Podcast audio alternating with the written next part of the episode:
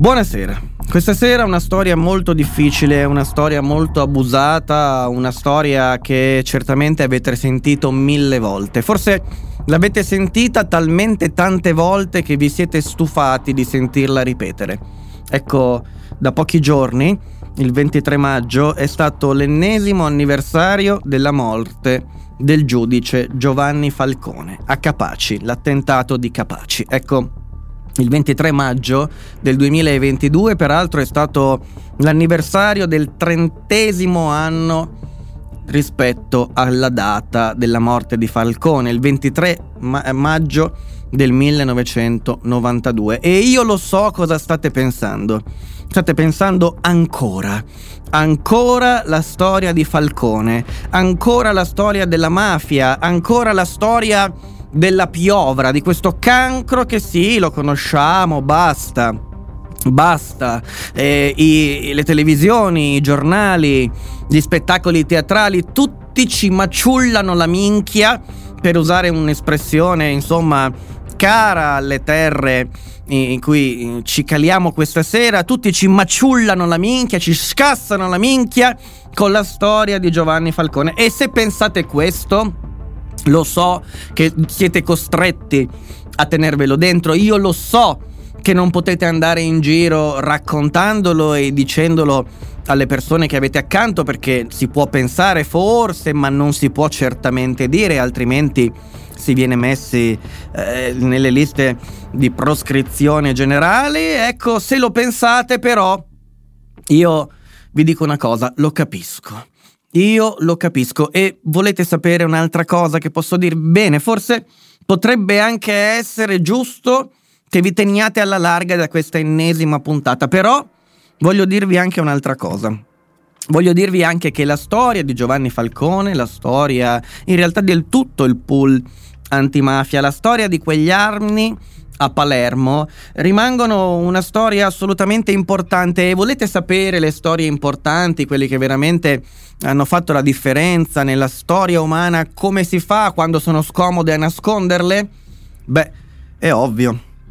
L'unico modo che c'è per nasconderle è continuare a ripeterle, renderle uno sterile refrain, renderle un modo, un vezzo, una posa da assumere ogni anno, in questo caso il 23 di maggio. Quindi potete fare due cose adesso, chiudere tutto e andarvene, non ascoltarmi, non sentire quello che avrò da dire, oppure provare per una volta ad ascoltare veramente quello che è questa storia. Solo per una volta, solo per un anno. Facciamolo solo adesso e poi rimettiamola dove eh, deve rimanere questa storia. Vedete, tanti parlano di Falcone, tanti commemorano la morte di Falcone, tanti gli rendono onore, ma ecco, lo fanno nella gran parte dei casi solamente perché i cadaveri non possono più dare fastidio. I morti non possono scassare la minchia. I morti non hanno niente da dire e i morti quindi... Beh, li possiamo anche onorare, che ce ne fotte. Se quando erano in vita magari sarebbero stati contro di noi, che ce ne fotte. Se quei morti è meglio averli messi sottoterra a tempo debito piuttosto che averceli in mezzo alla minchia proprio oggi. Beh, una volta che sono morti, una volta che quel cornuto se n'è andato, possiamo anche commemorarlo. Ecco, vedete, è un grande baraccone quello del 23 di maggio. È un circo che non fa ridere. È un Luna Park dell'orrore, qualcosa di veramente agghiacciante che ogni anno si ripete. Perché vedete, Falcone, finché era in vita, certamente non è stato trattato come lo vedete trattato oggi sui giornali. Chi c'era, ma la memoria corta, se lo sarà dimenticato, e chi non c'era probabilmente non lo può neanche sapere. Il giudice Falcone fu osteggiato in vita e oggi, beh, eh, sul suo carro funebre, purtroppo non quello dei vincitori, neanche il carro dei vincitori salgono tutti, tanto che è praticamente impossibile distinguere i nostri dai loro, che poi i nostri chi sono e i loro chi saranno, chi lo sa. Quindi proviamo a dare una possibilità a questa storia. Proviamo a raccontare almeno un pezzettino, almeno qualcosa di quello che è stato Giovanni Falcone. e dobbiamo tornare indietro e spostarci da qui. Non so dove siete voi, magari qualcuno di voi è in quelle terre, ma non tutti lo saranno. Allora, col pensiero, torniamo indietro, torniamo alla fine degli anni 70 e andiamo in Sicilia. In quella Sicilia, una terra rovente e non solo per la temperatura, soprattutto in quegli anni rovente anche perché si stava per scatenare la guerra di mafia, la seconda guerra di mafia. La Sicilia in quegli anni stava per trasformarsi in uno scenario di guerra. Vera guerra, guerriglia urbana, centinaia di morti sparsi sulle strade di Palermo e non solo, morti ammazzati con i fucili, con le pistole, con le mitragliatrici, morti ammazzati con lo strangolamento, casi di lupara bianca, e cioè eh, morti di cui non si è mai trovato neanche il cadavere, alcuni di questi sono stati sciolti nell'acido. Per esempio, perché? Perché è un metodo molto efficiente lasciare tutti con il dubbio. Ma sarà morto? È sparito? Se n'è andato? Chi lo sa? Non lo sapremo mai. Morti fatti saltare in aria con il tritolo piazzate le bombe nei dintorni di dove queste persone erano e con un detonatore facendo saltare l'intera via, in qualche caso con tutti i palazzi. Ecco, in uno di questi, anzi in due di questi attentati finiranno coinvolti probabilmente i due nomi più noti tra i magistrati italiani, Falcone, di cui parliamo stasera, Borsellino, di cui già vi anticipo, parleremo a luglio, nell'anniversario della sua morte. Due uomini che hanno lavorato insieme, ma diversi per carattere, diversi per tante ragioni, eppure è così ingiusto ricordarsi sempre soltanto di Falcone e di Borsellino. Sono diventati simboli dell'antimafia, ma non sono solo questo e non è neanche più di tanto questo ciò di cui vi voglio parlare questa sera. Voglio iniziare con il dirvi però che la lista di morte di servitori dello Stato, e non di mafiosi, ma di servitori dello Stato, è lunga e non comprende solo i nomi di Falcone e Borsellino, ce ne sono tanti altri, noi questa sera ne faremo qualcuno, ma certamente non saranno tutti. Eh, sarebbe giusto tributare a tutti ciò che eh, si meritano e quindi anche soltanto una citazione, ma è difficile. E purtroppo in realtà mm, eh, noi ci troviamo eh, soltanto nelle ricorrenze a parlare di questo, dell'anniversario della morte di Falcone e Borsellino, ma sono stati in tanti quelli che hanno dato la vita per lo Stato e per la giustizia, anche se certamente in particolare Falcone, perché ne parliamo questa sera, ha dato un contributo molto importante. E poi e poi oltre ai morti ci sono i sopravvissuti, che forse sono quelli trattati peggio dalla storia, coloro che dovevano morire, ma hanno avuto il coraggio e la faccia tosta di non crepare nel momento opportuno. Due su tutti, giusto perché sono eh, i casi più tragici. Due sono gli autisti. Gli autisti scampati negli attentati che hanno eh, colpito e ucciso le persone che stavano trasportando. Due giudici. Uno è Rocco Chinnici, e l'autista è, è Paparcuri, il famoso Giovanni Paparcuri, sopravvissuto all'esplosione di un'autobomba che uccise il giudice, il consigliere istruttore Rocco Chinnici, in quel momento capo proprio di Giovanni Falcone, e l'altro fu Giuseppe Costanza, l'autista proprio del giudice Falcone, che quel 23 di maggio del 1992 a Capaci viaggiava sulla stessa automobile di Falcone, su cui c'era la Falcone e la moglie, Francesca Morvillo, ma l'autista fu l'unico a salvarsi di quell'automobile. Rimase in coma molto tempo, eh, ci mise molto a riprendersi e poi si risvegliò. E purtroppo lo trattarono molto male, non fu praticamente mai invitato a nessuna commemorazione se non in tempi recentissimi. E, e, Giuseppe Costanza, come anche Paparcuri, finirono addirittura per essere demansionati, messi quasi in un angolo. Fu difficile per loro e questo è un preambolo che va fatto perché si ricordano sempre i morti ed è giusto, ci mancherebbe, non si ricordano tutti però e questo è tragico, ma ci si dimentica di quelli che sono sopravvissuti e questa probabilmente è la cosa peggiore perché loro, se possibile, hanno pagato almeno se non più di quello che hanno pagato coloro che, ahimè, ci hanno lasciato eh, bontà loro le penne.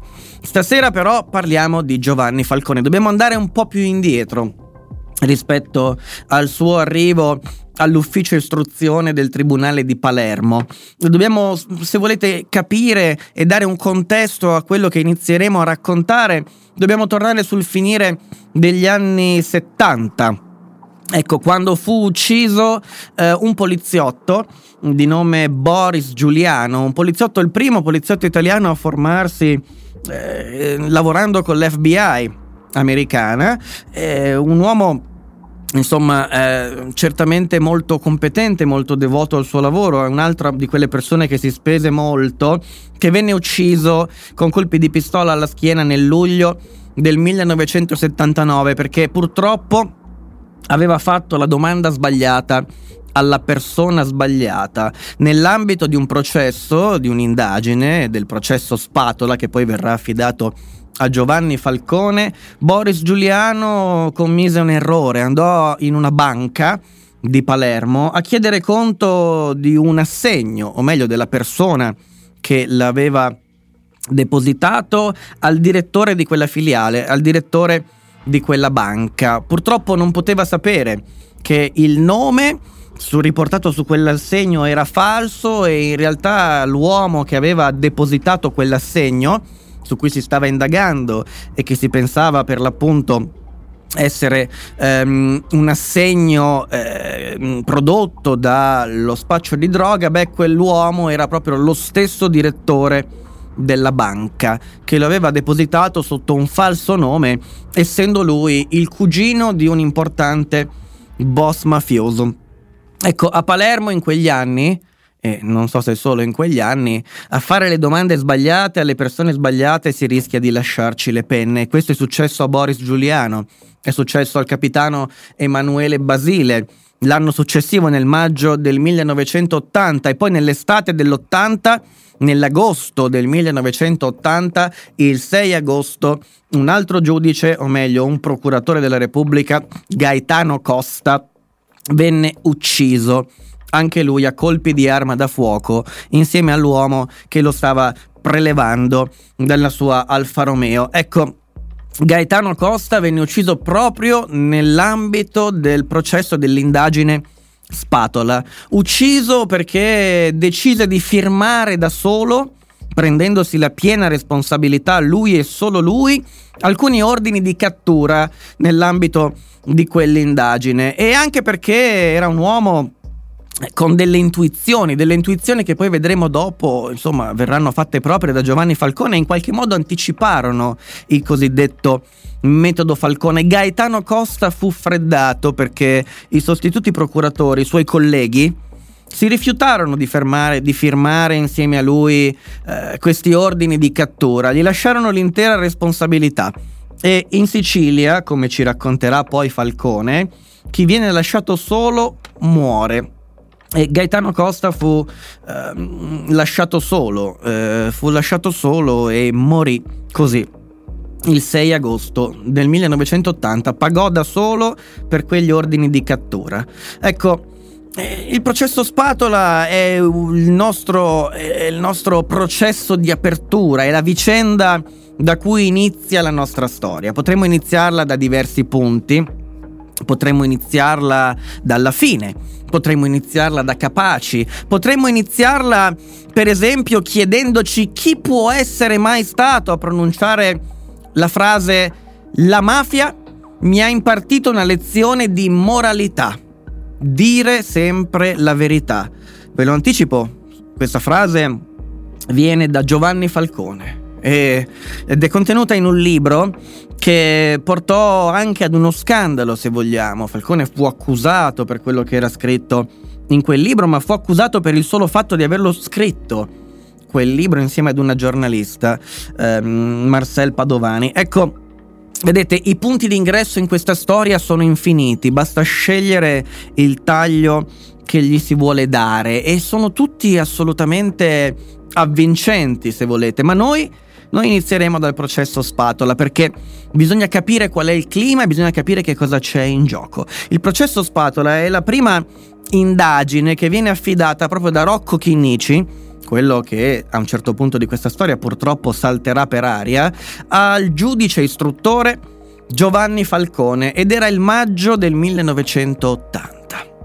Ecco, Falcone era certamente un, oggi diremmo giovanissimo magistrato, sì, era un giovane magistrato se vogliamo in quel maggio del 1980, aveva poco più di 40 anni, eh, però non era un nuovo magistrato, non era un novellino, certo prima si occupava di altre cose. Eh, aveva iniziato nel penale ma poi si era spostato nell'ambito civile. Giovanni Falcone, prima di arrivare all'ufficio istruzione del Tribunale di Palermo, di Palermo sotto la direzione del consigliere istruttore Rocco Chinnici, si occupava di fallimenti. Eh, questa è una cosa che forse non viene sufficientemente sottolineata, ma Falcone prima di occuparsi di mafia si è occupato e si è formato occupandosi di questo, eh, trattando i casi di fallimento, quindi si occupava di questioni relative ad aziende insolventi e quindi questo è importante però perché darà lo spunto a quello che passerà alla storia come il metodo Falcone. Falcone negli anni in cui si occupa di processi civili e di fallimenti in particolare, tanto che si chiama giudice fallimentare. Ecco, eh, impara, impara tante cose, impara tante cose sui soldi, sul denaro, sulle tracce che il denaro lascia quando passa di mano in mano ed è tutto una serie di competenze che torneranno assolutamente utili e verranno applicate proprio nell'ambito della mafia. Falcone si sposta tra diverse città, da Trapani torna a Palermo e infine, e infine viene chiamato dal consigliere istruttore Rocco Chinnici che come primo processo, come prima indagine, come primo processo da istruire, perché allora eravamo prima della riforma della giustizia del 1989, quindi il, la giustizia aveva dei meccanismi di funzionamento un pochino diversi, c'era un modello in parte inquisitorio rispetto ad oggi che invece è, è, è diversa, è, è un modello diciamo differente di processo, ma non importa, non dobbiamo entrare in tecnicismi, anche se cercherò di spiegarvi quello che è necessario, il minimo necessario per capire eh, come stanno andando eh, e come si sviluppano questi procedimenti. Ecco, in quegli anni il giudice istruttore Falcone inizia a lavorare al processo Spatola per istruirlo. Ma questo Spatola chi è? Ecco, Spatola è un imprenditore è un imprenditore edile molto importante in Sicilia, ma in realtà non è molto por- importante in Sicilia.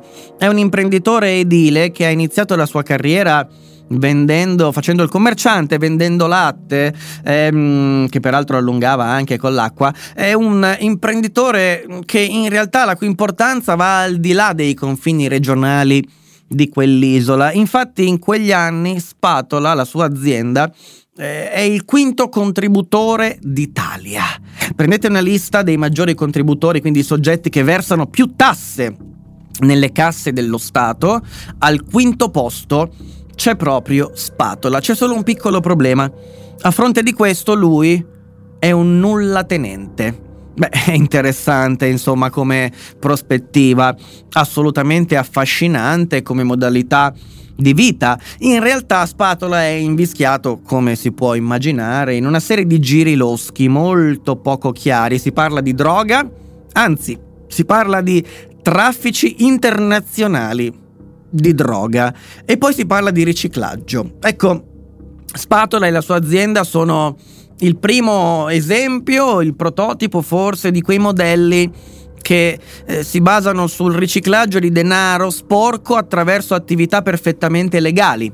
Dopo, dopo questo caso diventeranno quasi la norma. La mafia vende la droga, in questo caso addirittura oltreoceano, la vende a New York, eh, incassa i soldi, arrivano i dollari e questi dollari sporchi devono essere puliti. Come si fa a pulirli però? Li bisogna ovviamente nettare utilizzando delle attività legali. E qui si trasforma il denaro da denaro sporco a denaro perfettamente legittimo, a denaro perfettamente pulito. Ecco, fino a questo momento, fino all'arrivo di eh, Giovanni Falcone all'ufficio istruzione del Tribunale di Palermo, eh, le indagini sui crimini di mafia, se volete chiamarli così, posto che in realtà prima di Falcone, o meglio ancora prima del pentimento di Tommaso Buscetta, la mafia è un qualcosa di eh, molto poco chiaro, molto poco definito. In quegli anni si può incontrare ancora tranquillamente un sacco di gente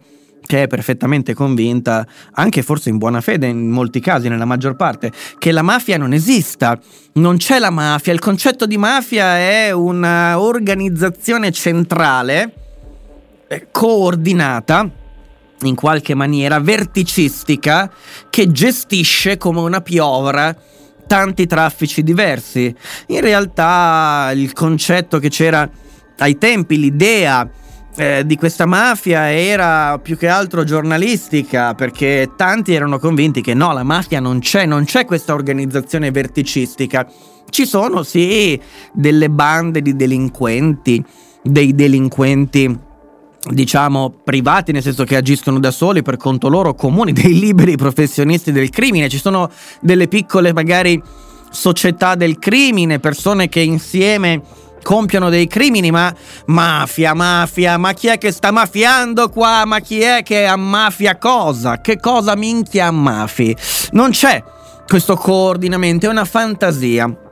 Ecco, oltre a questo, oltre a questa concezione, diciamo, ehm, della realtà, questa ignoranza in realtà, possiamo chiamarla così, certamente in parte in malafede, ma sicuramente nella maggior parte dei casi, almeno per i non addetti ai lavori, in buona fede, si aggiunge un'altra cosa, un'incapacità di indagare, un'incapacità nel riuscire a mettere insieme i pezzi e cogliere da lontano il disegno complessivo del puzzle. I processi e le indagini prima dell'arrivo di Falcone a quell'ufficio istruzione si basavano principalmente sull'intercettazione telefonica, su qualcuno che magari decideva di cantare, ma a livello basso, a livello locale, quasi di quartiere, e su indagini fondamentalmente che tentavano di ricostruire che ci fosse dietro a dei singoli crimini. Indagini oltretutto che venivano spezzettate.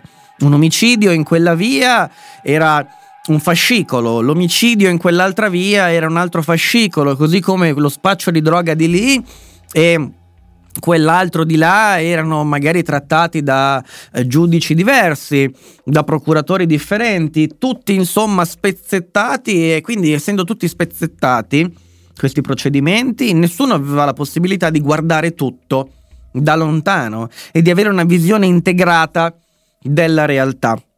Inoltre i metodi di indagine erano abbastanza rozzi, si tentava per l'appunto di collegare le persone a determinati avvenimenti e fatti attraverso delle prove che non erano quasi mai solide. Infatti la maggior parte dei criminali, oggi possiamo dirlo, la maggior parte dei mafiosi che finivano a processo, in realtà venivano assolti quasi tutti per insufficienza di prove.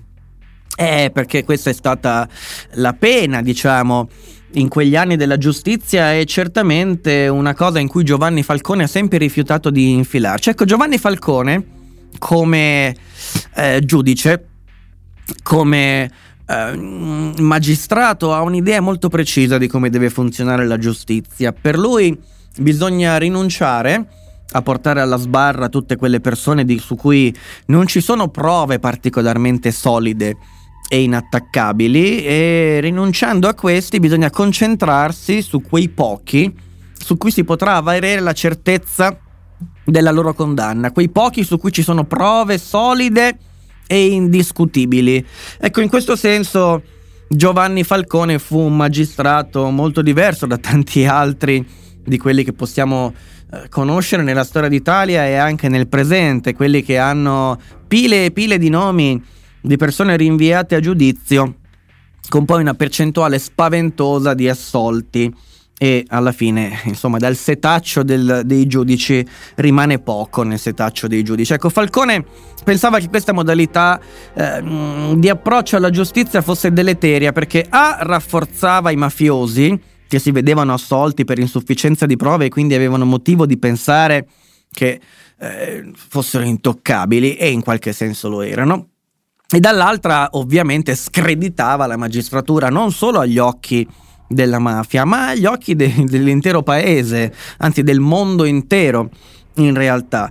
E per cercare di ovviare a questo problema Giovanni Falcone portò delle innovazioni, delle innovazioni veramente importanti che si vedranno già da questo primo processo che lui dovrà istruire, il processo spatola. Ecco, il metodo di indagine che Falcone porta all'ufficio istruzione è innovativo perché essendo lui un giudice eh, fallimentare, quindi che si occupava dei fallimenti delle imprese e avendo quindi quel retroscena, quella cultura finanziaria ed economica che gli permetteva di capire i soldi come girassero, ecco con questa impostazione mentale arrivò a sedersi eh, sulla sedia di giudice istruttore con di fronte il fascicolo del processo spatola e ovviamente la prima domanda che si fece è, beh, se questi signori esportano la droga a New York, come abbiamo motivo di credere, sarà molto difficile per noi riuscire ad intercettarla, o riuscire a trovarla di qui o di là e collegarla soprattutto anche se trovata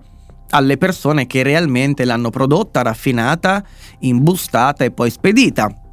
Non possiamo certamente accontentarci di beccare il corriere. Il corriere che porta la droga lo possiamo beccare, ma se becchiamo la barca, il camion, l'automobile su cui viaggia la droga e mettiamo in galera il corriere, che cosa abbiamo risolto?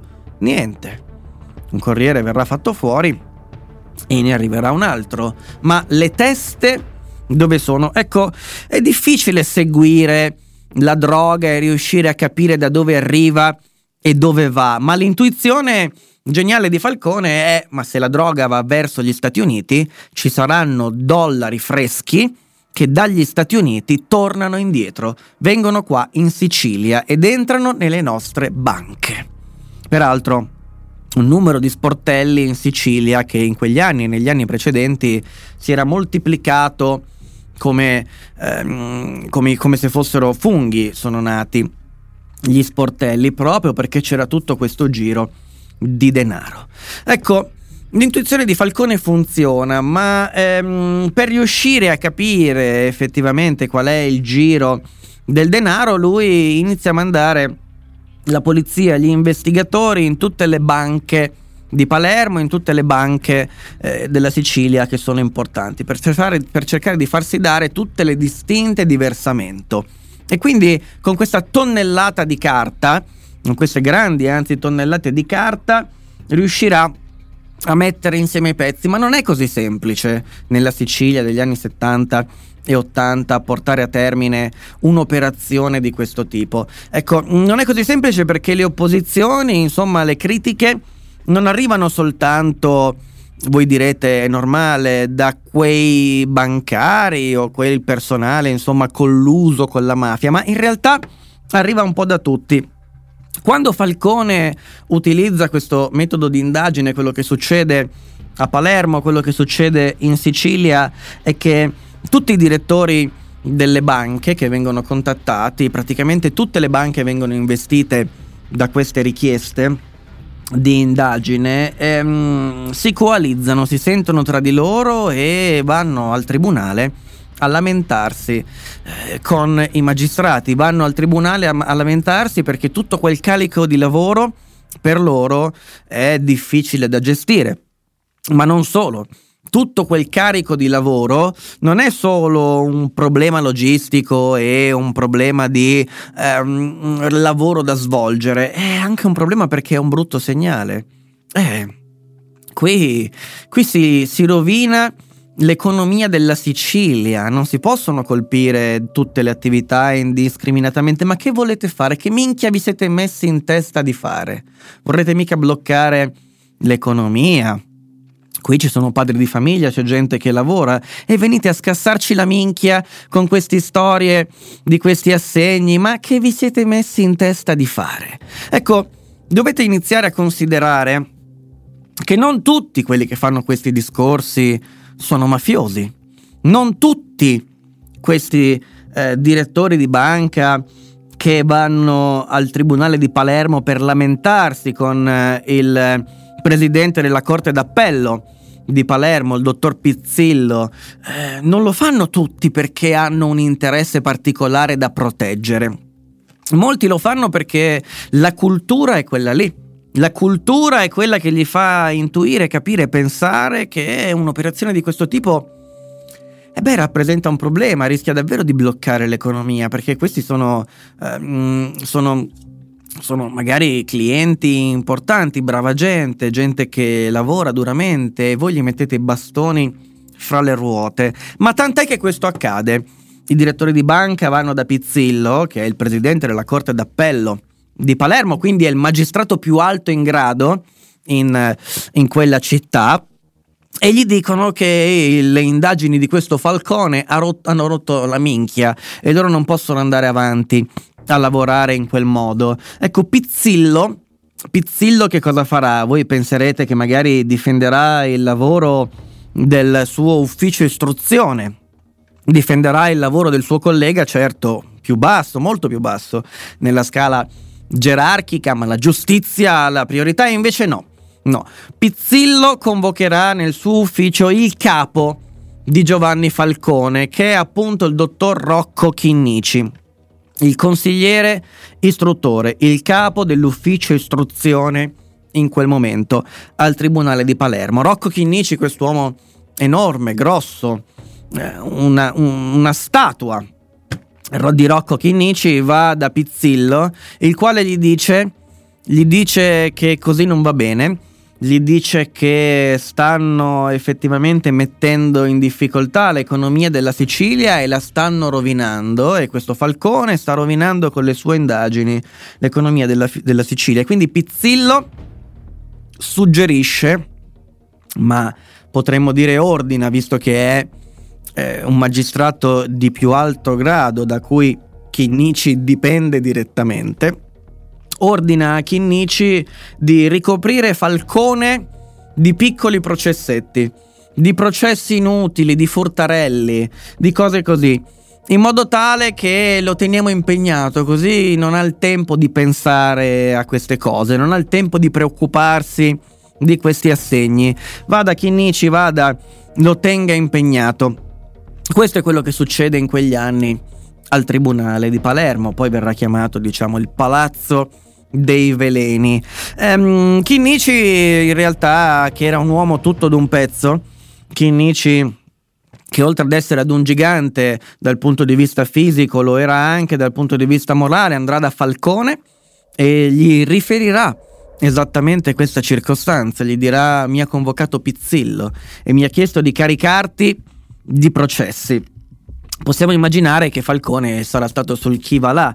Eh, Roberto Saviano nel suo libro, che è tra le fonti di questa puntata, qua ce ne sono alcune, dopo vi parlerò di queste fonti, racconta un falcone, è un romanzo il suo, ma ehm, è molto verosimile e molto esplicativa la scena. Racconta di un falcone con i nevi, nervi un po' tesi perché non si aspetta, non sa cosa aspettarsi da Rocco Chinnici. Forse Rocco Chinnici mi sta dicendo che Pizzillo gli ha detto questo perché lo dovrà fare. Questo magari pensa eh, Falcone in quel momento. Però Chinnici lo prende quando Falcone gli chiede: Allora, ehm, Pizzillo ti ha chiesto così?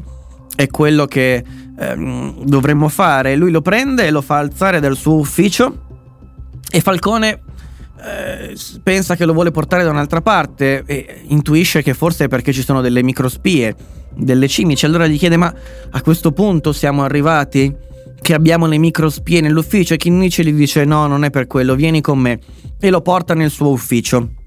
La vedi quella poltrona? Gli dice, indicando la poltrona ehm, della sua scrivania, quella del consigliere istruttore, quella di Rocco e Kinnici. Rivede, la vedi quella poltrona? Quella poltrona era la poltrona che doveva essere di Cesare Terranova, solo che è stato ammazzato.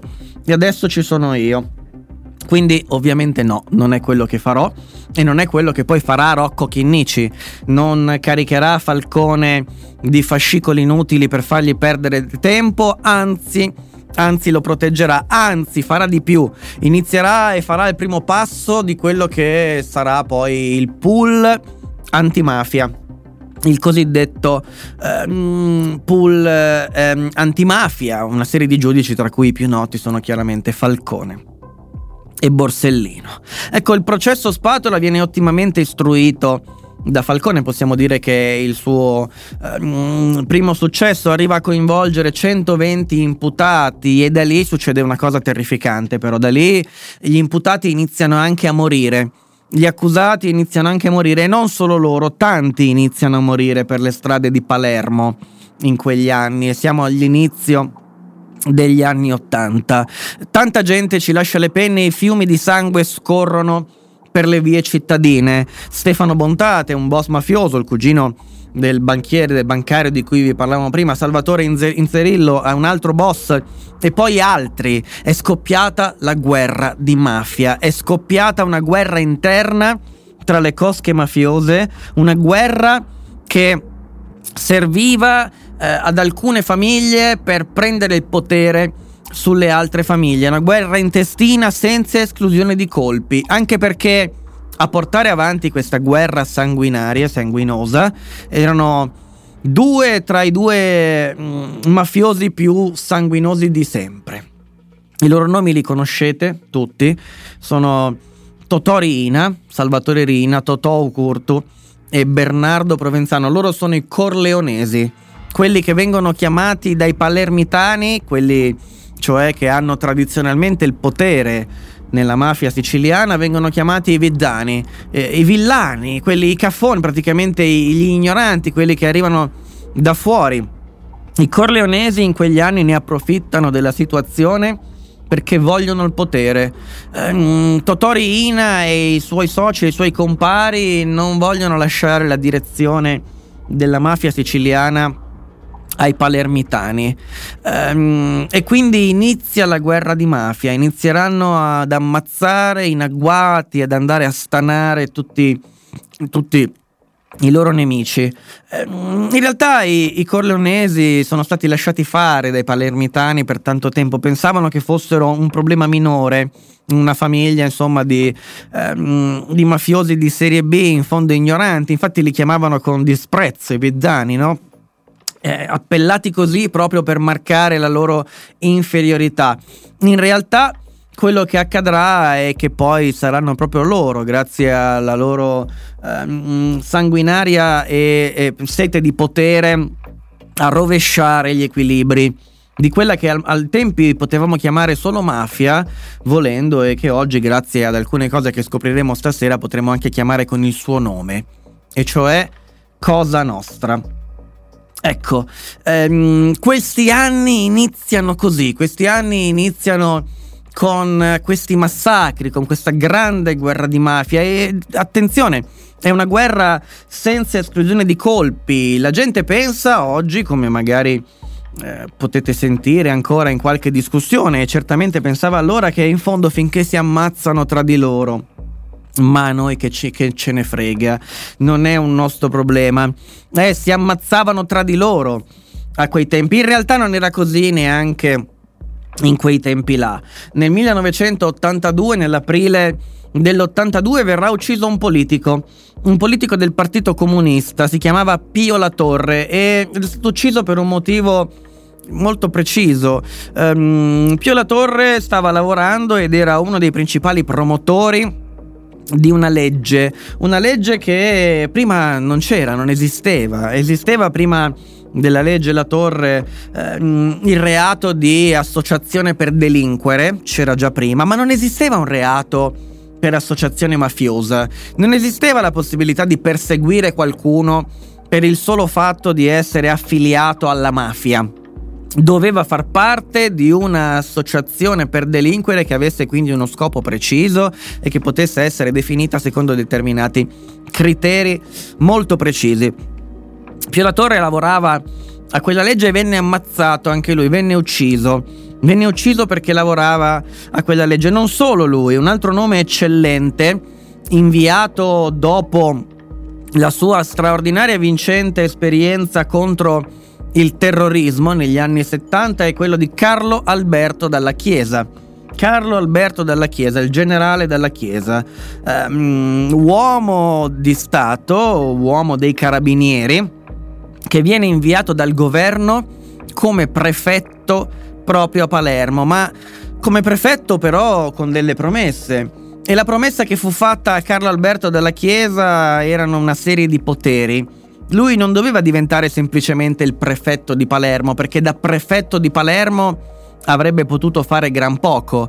Avrebbero dovuto diventare prefetto di Palermo con tutta una serie di poteri speciali che non erano normalmente associati alla carica di prefetto. C'è solo un piccolo problema, e cioè questi poteri, questi poteri speciali che furono promessi dalla Chiesa, che fu inviato in, a Palermo in Sicilia nella primavera del 1982 non gli arrivarono mai o quantomeno non gli arrivarono in tempo. Perché nel settembre dell'82, pochi mesi dopo il suo insediamento a Palermo, nella sua 112 venne massacrato insieme alla moglie e alla piccola scorta che aveva e crivellato di colpi, ammazzato lì dove si trovava. Ehm, ecco, la storia di Dalla Chiesa in realtà meriterebbe di essere trattata separatamente e probabilmente prima o dopo lo faremo ma voglio soltanto darvi il contesto di quegli anni. E in quegli anni le cose vanno bene con il processo Spatola, certamente è eh, un metodo di indagine che inizia a premiare i magistrati, che inizia a premiare quel piccolo ufficio istruzione a Palermo guidato dal giudice Rocco Chinnici. Ecco, nel 1983 nell'estate del 1983 si stava formando quella, quel, quel pool, quella serie di magistrati, colleghi e anche amici, perché no, che lavoravano insieme alle indagini di mafia sulla scorta dell'idea che per riuscire a efficacemente indagare e condannare i mafiosi e quindi i criminali, beh, si dovesse lavorare esclusivamente su processi di mafia e farlo in maniera coordinata e, e integrata. Stava nascendo l'embrione di quello che poi sarà il pool antimafia sotto l'attenta direzione di Rocco Chinnici, che è un, stato un giudice particolarmente importante a questa storia, senza il cui intuito, senza le cui capacità oggi probabilmente non staremmo parlando di Giovanni Falcone, non staremmo parlando del pool antimafia, non staremmo parlando del maxi processo, non staremmo parlando di nulla di tutto questo. Rocco Chinnici era perfettamente consapevole della sua condizione e anche del rischio che stava correndo facendo quel lavoro, ma era un uomo tutto d'un pezzo, come vi raccontavo prima, rispose a Pizzillo Picche, quando Pizzillo, da presidente della Corte d'Appello di Palermo, gli chiedeva di caricare Falcone di processi inutili per fargli perdere ehm, tempo, Chinnici era determinato rispetto alla linea di condotta che stava portando avanti ed era consapevole dei rischi. Sapeva di essere nel mirino della mafia, sapeva di essere nel mirino di Cosa Nostra, anche se non sapeva che si chiamasse così, ed era molto attento alla sua sicurezza. Era attento a cercare di evitare nel miglior modo possibile qualsiasi situazione di rischio. Viveva Rocco Chinnici in un palazzo in via Pipitone a Palermo e si spostava con un'auto blindata, con una Alfa Romeo eh, blindata insieme alla sua scorta e insieme al suo autista Giovanni Paparcuri. Ecco, nel luglio del 1983 Rocco Chinnici di fronte al palazzo eh, di casa sua in via Pipitone si trova con il suo autista Giovanni Paparcuri e la sua scorta. Eh, soltanto che non c'è solo lui e non c'è solo la macchina che gli fa da scorta, c'è anche un'altra automobile. Un'automobile però imbottita di tritolo. Un'automobile piena di esplosivo parcheggiata vicino a casa sua che salta per aria, sventra la strada, sventra il palazzo uccide la scorta di Rocco Chinnici, uccide il giudice Rocco Chinnici e uccide il portiere dello stabile in cui Rocco Chinnici viveva. E ovviamente ne sventra completamente la facciata. Inizia la stagione delle bombe, inizia la stagione del tritolo. Rocco Chinnici salta per aria e muore. Non muore invece il suo autista Giovanni Paparcuri che si salva miracolosamente da quell'esplosione e che eh, poi ricorderà tutto quello che ha visto. In quel momento, in quel momento Falcone si trovava all'estero, si trovava in Asia perché stava interrogando un pentito di, ehm, che si occupava di traffici internazionali di droga, venne avvertito mentre si trovava proprio durante l'interrogatorio, tant'è che dovette ritardare il suo rientro per motivi di sicurezza perché si pensava che in quel momento fossero tutti dei bersagli e che la mafia volesse ammazzarne probabilmente anche qualcun altro. La morte di Chinnici segnerà una svolta mh, mm, sia nelle vite ovviamente dei giudici eh, suoi colleghi di Falcone, di Borsellino e degli altri, ma anche nella vita stessa del pool antimafia e anche nella, nel, nella prosecuzione delle indagini sulla mafia. Ecco, dopo di lui arriverà un altro magistrato molto importante di cui vi parlerò tra un attimo, ma segna anche la morte di Rocco Chinnici un'occasione per sottolineare anche i veleni che ci sono non solo nel palazzo dei veleni di Palermo, quindi nel tribunale di Palermo, nel, nella sede del tribunale di Palermo, ma anche un po', diciamo, nel clima generale, sociale e anche sulla stampa, ovviamente, che rappresenta bene la realtà. Infatti la morte di Rocco Chinnici, evento assolutamente tragico nella vita di Giovanni Falcone, di Paolo Borsellino e degli altri, perché era un po' come se fosse dal punto di vista professionale il loro padre.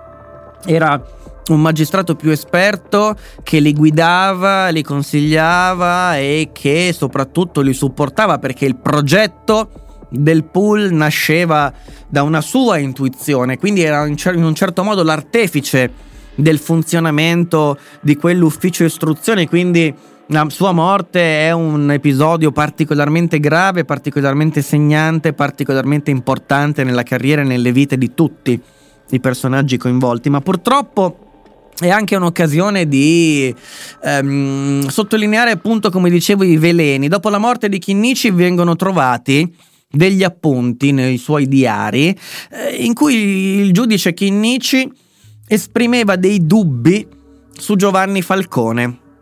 Esprimeva dei dubbi, per esempio, circa il fatto che non gli dicesse alcune cose, forse gliene nascondeva altre, ma soprattutto si portava a casa le carte, gli incartamenti delle indagini e si portava a casa, pensate, sia gli originali che le copie. Questo a Chinnici probabilmente non tornava, forse inizialmente aveva dei dubbi su Falcone. Ecco, questi, questi appunti trovati nei suoi diari vengono in qualche modo all'attenzione dei giornalisti, i quali riuscirono ad approfittarne per montare un caso mediatico, ovviamente già contro Giovanni Falcone. Falcone in realtà era perfettamente consapevole del fatto che quei punti li avesse già chiariti con Rocco Chinnice, questo dirà, questo racconterà lui, come racconteranno ehm, le persone che gli sono stati vicini eh, in quel momento. Ehm, tant'è che Falcone si convincerà proprio in questa occasione di non voler mai lasciare nulla di scritto che potesse essere male interpretato dopo la sua morte. Ecco, già in quegli anni tutti i giudici, eh, Falcone compreso, come Borsellino e gli altri, sono perfettamente consapevoli del fatto che stanno rischiando molto. Sono consapevoli che potrebbero fare la fine di Chinnici, di Cesare Terranova e di tutti gli altri che sono saltati in aria uh, prima, di, prima di Chinnici, di Gaetano Costa, eccetera, eccetera, perché questo è un rischio connaturato a quel tipo di mestiere. Ecco, la dipartita di Chinnici, l'attentato con cui venne ucciso, segnò una svolta nel, nel, nel pool antimafia, nell'ufficio istruzione di Palermo anche per un altro motivo. Colpito da quella immane tragedia, un altro giudice che si trovava in quel momento lontano da Palermo perché si trovava in Toscana, nonostante fosse di origini siciliane, eh, capì che forse era arrivato il momento per lui di chiedere il trasferimento proprio a Palermo per andare ad occupare la poltrona che fu di Rocco Chinnici. Quel giudice si chiamava eh, Antonino Caponnetto, che poi sarà il vero artefice del pool, colui che riuscirà a dare una forma eh, burocraticamente accettabile e, e, e formalizzata, diciamo, del pool antimafia come poi è passato alla storia. Caponnetto, un uomo alto, esile, con questi occhiali, eh, quasi dimesso, con una voce bassa, quasi un filo di voce, quella di Caponnetto, ehm, arriva a Palermo al posto di Chinnici, prende il posto di Rocco Chinnici e diventa il consigliere istruttore che gli succede, prendendo il suo posto anche alla direzione quindi di Giovanni Falcone, di Paolo Borsellino. E di, di Lello, di Guarnotta, ecco, anzi eh, alcuni di questi li chiama lui. Arrivato a Palermo decide che è il momento di realizzare il pool, il pool antimafia. Ecco, raduna quattro magistrati, li ho già nominati, sono Falcone, Borsellino, Di Lello e Guarnotta, questa è la squadra iniziale del primo pool e riesce a trovare un escamotage formale per poter per poterli far lavorare in equip. Qual è il problema? Il problema è che la legge prevede che ci sia un giudice monocratico ad occuparsi dell'istruzione dei processi. Eh, dovete immaginare che il giudice istruttore innanzitutto è un giudice, non è un procuratore, quindi si trova al tribunale, in un ufficio che si chiama ufficio istruzione. Non esiste più l'ufficio istruzione perché è stato smantellato nel 1989 ok? In seguito alla riforma della giustizia, una riforma particolarmente impattante sulla giustizia, forse la più importante che abbiamo avuto. Eh, ehm, la quale fa, porta diciamo il processo italiano che era in parte inquisitorio ad una formula completamente accusatoria quindi oggi ehm, l'istruzione del processo non avviene più non c'è un giudice istruttore che raccoglie le prove e istruisce il processo per poi passare tutto alla procura e direttamente poi quando sarà al tribunale per il dibattimento, oggi la procura si occupa dell'azione legale, di promuovere l'azione legale e la figura del giudice istruttore è soppressa. Il giudice istruttore però si deve occupare eh, deve essere un giudice monocratico sul caso e sul eh, processo su che sta istruendo. Significa che è lui personalmente che lo deve fare, non è previsto un collegio di giudici dalla legge per istruire un processo, ma ma ehm, Antonino Caponnetto trova un escamotage. Sostanzialmente che cosa fa? Avoca a sé tutti i processi, tutti i processi di mafia che lui intende condividere con l'equipe.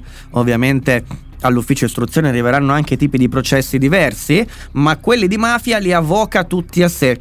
Cioè ne diventa titolare.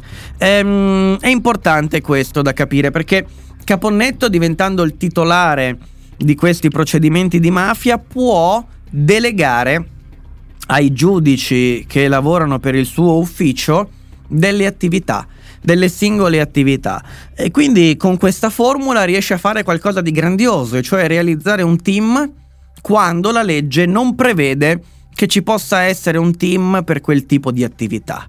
E questo è molto importante. È molto importante perché permette di far lavorare insieme Falcone, Borsellino, Di Lello, Guarnotta agli stessi procedimenti, cosa che di- diversamente non sarebbe stata possibile. Ovviamente, ehm, per quello che vi ho detto, con il potere di delega realizza a tutti gli effetti il pool antimafia. Il pool antimafia che esprimerà la sua prima ehm, e forse la sua massima, diciamo, capacità nel procedimento Greco Michele più 161, il processo di 162. Si tratta di un'indagine molto corposa, un dossier mo- realizzato dagli uomini della polizia, dagli investigatori. Parliamo di Ninni Cassarà, il vicequestore, e Lello Zucchetto, Calogero, lo Zucchetto, un agente di polizia, i quali con pedinamenti, osservazioni, appostamenti raccoglieranno una sterminata quantità di materiale per formare um, questo eh, fascicolo, questo dossier. Michele Greco, Greco Michele più 161. Una Wikipedia della mafia eh, di allora. Grazie al processo di Equip da questo grande lavoro fatto da questi due poliziotti che poi verranno entrambi ammazzati, um, uno con, delle, eh, con, dei colpi di pistola eh, mentre stava andando alla sua automobile, l'altro Ninni Cassarà verrà ucciso sulle scale di casa mentre torna a casa di fronte a, a, alla moglie che teneva in braccio la figlia. Eh, questi due poliziotti riusciranno a mettere insieme tanto di quel materiale da poter dare all'equipe di Falcone, Borsellino e di Caponnetto, al pool antimafia, eh, molte informazioni su cui lavorare, moltissime informazioni su cui lavorare, anche se il colpaccio vero, la vera svolta non solo in quell'indagine, ma in realtà in tutta la storia della mafia e in tutta la storia della giustizia e nella storia di Falcone personalmente e del pool antimafia arriva, arriva dopo. Arriva um, in un altro momento, arriva quando il eh, pentito di mafia Tommaso Buscetta decide di collaborare. Decide di collaborare con il giudice Giovanni Falcone Buscetta. Ecco, in qualche ambiente Buscetta, la sola parola Buscetta, il cognome è um, un modo per indicare un traditore. È una maniera per indicare l'infame Buscetta. Buscetta viene condannato per omicidio nel 1968 e un po' di anni dopo, nel 1980, quando mancano solo tre anni, affinché abbia concluso la sua pena e finito di scontarla, ottiene la semilibertà e scompare. Evade. Ecco, um, in realtà lui appartiene alla famiglia perdente della mafia siciliana. Vi ricordate quando prima vi parlavo della guerra di mafia? Ecco, lui sta dalla parte di quelli che l'hanno persa, quindi è nemico dei Corleonesi. E Cosa Nostra, che adesso è comandato dai Corleonesi, beh, vuole fargli la pelle. E gliela vuole fare anche con una certa determinazione, tanto che alla fine, non riuscendo a beccarlo e ad ammazzarlo, gli faranno fuori dieci parenti gli ammazzano i figli, gli ammazzano il fratello, gli ammazzano i figli del fratello, gli ammazzano il genero, gli ammazzano tutti quelli che riescono a trovare. Si dice che Totori Ina Totò Ukurtu avesse in testa di far fuori la sua famiglia fino al ventesimo grado di parentela dei Buscetta, non doveva rimanere più niente, dovevano essere eradicati da tutti gli alberi genealogici di questo mondo. Buscetta scappa e si rifugia in Brasile. Ehm, però nel Brasile nel 1983 viene arrestato. La polizia brasiliana lo arresta. E lui, quando capisce la mala parata e capisce che sta per essere estradato di nuovo in Italia, dove gli vorranno fare la pelle e stavolta ce la faranno certamente, decide che è arrivato il momento di collaborare. Decide che vuole incontrare una persona e una persona soltanto e quella persona si chiama ovviamente Giovanni Falcone. Parla con Giovanni Falcone, Tommaso Buscetta ed è un fiume in piena. È una rivoluzione, forse non sa neanche lui, non si rende neanche conto lui di quanto siano importanti e scottanti le rivelazioni che fa al dottor Falcone. Parla di mafia, spiega tutto, spiega tutto nei dettagli, racconta di come è organizzata la, la, mafia che dice mafia è un termine giornalistico, non esiste. Questa organizzazione si chiama Cosa Nostra e da lì il mondo scopre il nome di Cosa Nostra, scopre il nome della mafia siciliana. Ecco, ehm, ribalta completamente il concetto della mafia che si presupponeva fino ad allora. Eh, dice soltanto una cosa però Buscetta, dice, signor giudice, dottore Falcone, io non parlerò dei rapporti tra la mafia e la politica. I tempi non sono maturi. Chi tocca quei fili muore. Se io dovessi toccare quei fili, lei, signor giudice, morirebbe e io verrei preso per pazzo, nessuno mi crederebbe, non posso parlare di rapporti tra la mafia e la politica. Lo farà poi in parte anni dopo, lo farà molto dopo, lo farà dopo la morte di Giovanni Falcone nel 1993, in parte. Ma Buscetta dichiara fin da subito di non voler toccare quei fili. E a Falcone va bene, anche perché Falcone è perfettamente consapevole che quando si fanno delle accuse devono essere ben circostanziate e molto solide, sa che è molto difficile toccare quei fili, sa che alcune cose sono fuori dalla sua portata. Buscetta parla, parla, parla, parla, parla, parla, Buscetta racconta tutto quello che sai. Falcone ha il grande interesse ovviamente di metterlo sotto torchio, di tentare di farlo cadere in contraddizione, mette sotto una stringente verifica tutto quello che esce dalla bocca di Tommaso Buscetta. Ogni singola parola, ogni singola espressione deve essere verificata. Dovesse mai trovare qualcosa di falso, eh beh, Buscetta eh, sarebbe inaffidabile, sarebbe probabilmente un bugiardo e tutto quello che dice sarebbe da buttare. Ma Buscetta non si contraddice. Buscetta racconta tutto dice tutto quello che eh, eh, Giovanni Falcone gli chiede, non si contraddice, tutto ciò che dice che si può verificare si verifica e corrisponde al vero. Buscetta è una bomba atomica all'interno di quel momento, in questa storia, perché Buscetta sarà la vera svolta che darà la possibilità al pool antimafia, al, alla creatura di Caponnetto, a Falcone, a Borsellino, agli altri, eh, darà la possibilità loro di istruire un processo che passerà alla storia come il maxi processo. Il maxi processo per il quale è stato costruito un palazzo apposito per poterlo celebrare per la quantità di persone che da lì dovevano transitare. Ecco, ehm, Buscetta non è l'unico pentito, ovviamente ce ne sono altri, un altro pentito illustre è Totò Contorno, che in realtà eh, ha una posizione all'interno dell'organizzazione molto diversa, ma per questo in realtà avrà anche la possibilità di illustrare cose viste da una prospettiva molto differente.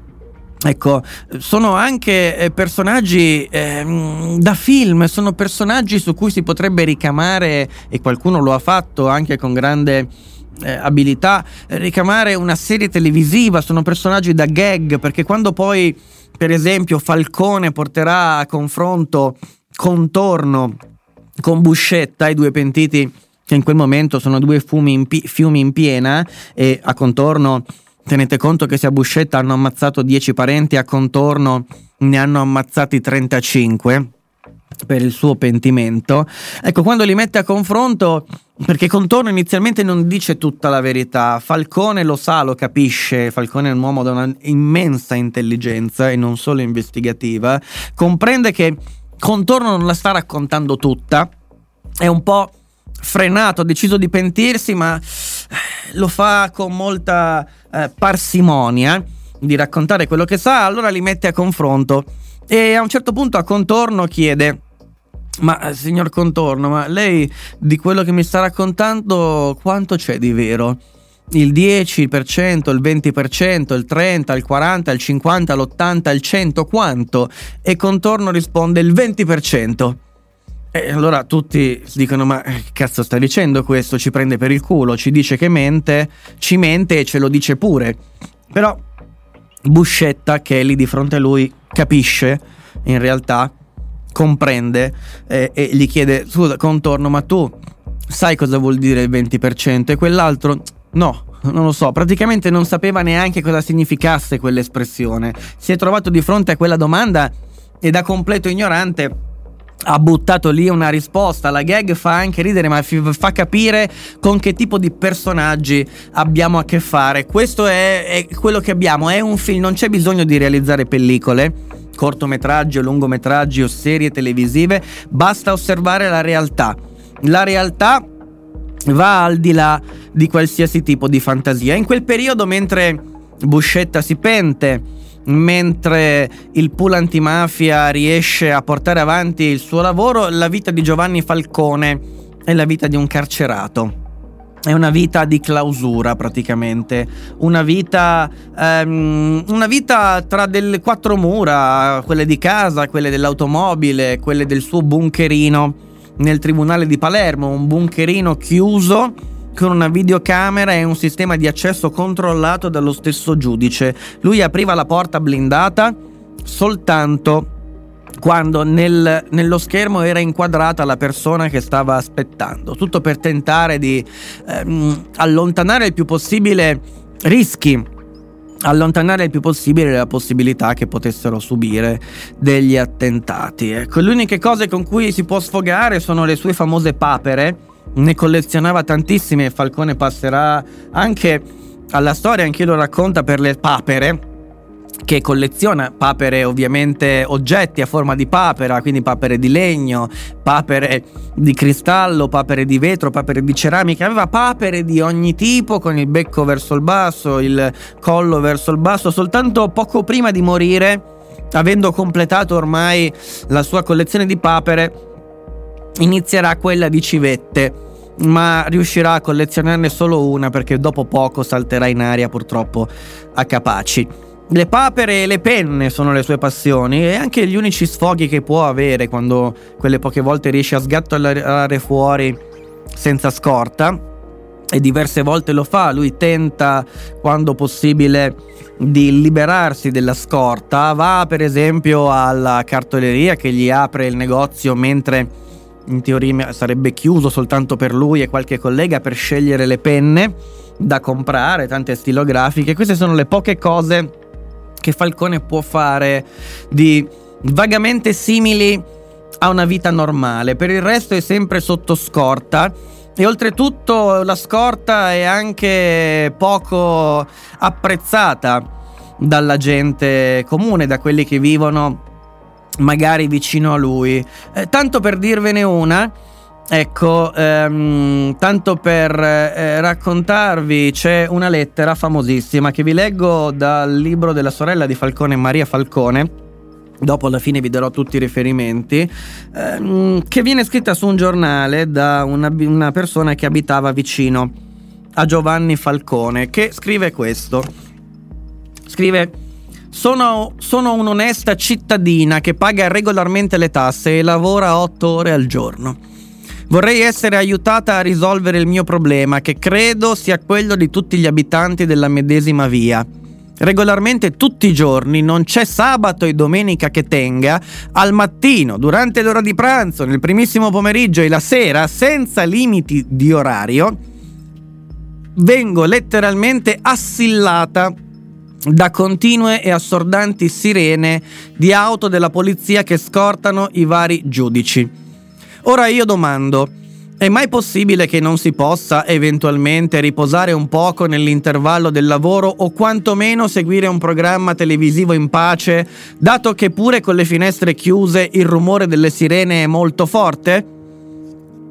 Mi rivolgo al giornale per chiedere perché non si costruiscono per questi, tra virgolette, egregi signori delle villette alle periferie della città, in modo tale che da una parte sia tutelata la tranquillità di noi cittadini lavoratori, dall'altra soprattutto l'incolumità di noi tutti che nel caso di un attentato siamo regolarmente coinvolti senza ragione, vedi la strage di Chinnici.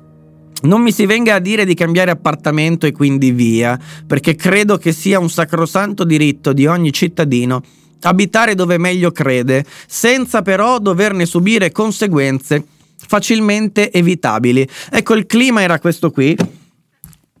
Il clima era quello um, di una completa e totale ostilità praticamente da ogni parte verso Giovanni Falcone, ma in realtà verso um, tutti questi giudici. Certo, lui in particolare era il più esposto Certo, chiaramente ehm, era quello più noto, in quegli anni Falcone inizia a diventare fortemente noto. Ecco, in quegli anni però succedono anche altre cose.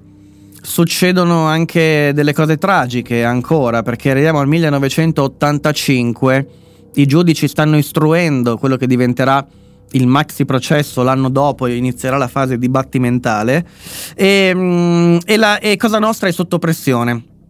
È sotto pressione, ehm, è sotto pressione e, e, sa che sta rischiando grosso, anche se poi in fondo ha la consapevolezza, pensa eh, che le, riuscirà a sfangarla in un modo o nell'altro anche questa volta. Nel 1985 però si tocca l'apice di questa violenza. Viene ucciso Ninni Cassarà il dottor Montana e Lillo Zucchetto, tre poliziotti, due dei quali avete già conosciuto. Uno è un grande amico di Falcone, Ninni Cassarà, e anche di Borsellino. Era era un poliziotto che stava ehm, che aveva lavorato a quel famoso fascicolo ehm, Michele Greco più 161 ecco e Calogero Zucchetto anche era il suo uomo insieme giravano Palermo con eh, il motorino si appostavano facevano fotografie seguivano vedevano vengono barbaramente ammazzati. Ecco ehm, dopo il funerale di Cassarà i giudici Falcone e Borsellino una notte vengono eh, travolti dalle, dalle luci della polizia che gli bussa alle porte di casa e li prelevano praticamente di forza, prelevano loro e tutte le loro famiglie. Falcone e Borsellino si trovano in casa la polizia, si trovano in casa i poliziotti che gli dicono dovete far presto, ce ne dobbiamo andare, vi dobbiamo portare via, voi e tutte le vostre famiglie. Falcone con la moglie Borsellino con la moglie e i figli. Li prendono, li prelevano di tutta fretta di notte e li portano al carcere di massima sicurezza dell'Asinara. Li portano in Sardegna, li portano nella Alcatraz italiana, all'Asinara, il posto forse più sicuro e impervio d'Italia.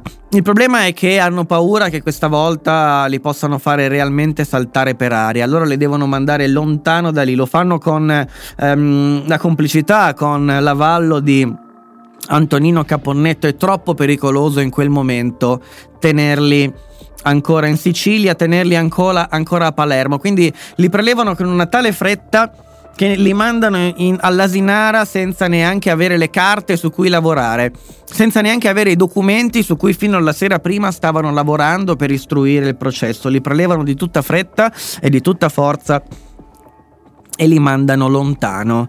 Um, I documenti arriveranno soltanto dopo, sono tonnellate e tonnellate di carta che vengono, vengono spedite all'Asinara e lì i giudici ci passeranno l'intera estate del 1985 e con loro le loro famiglie.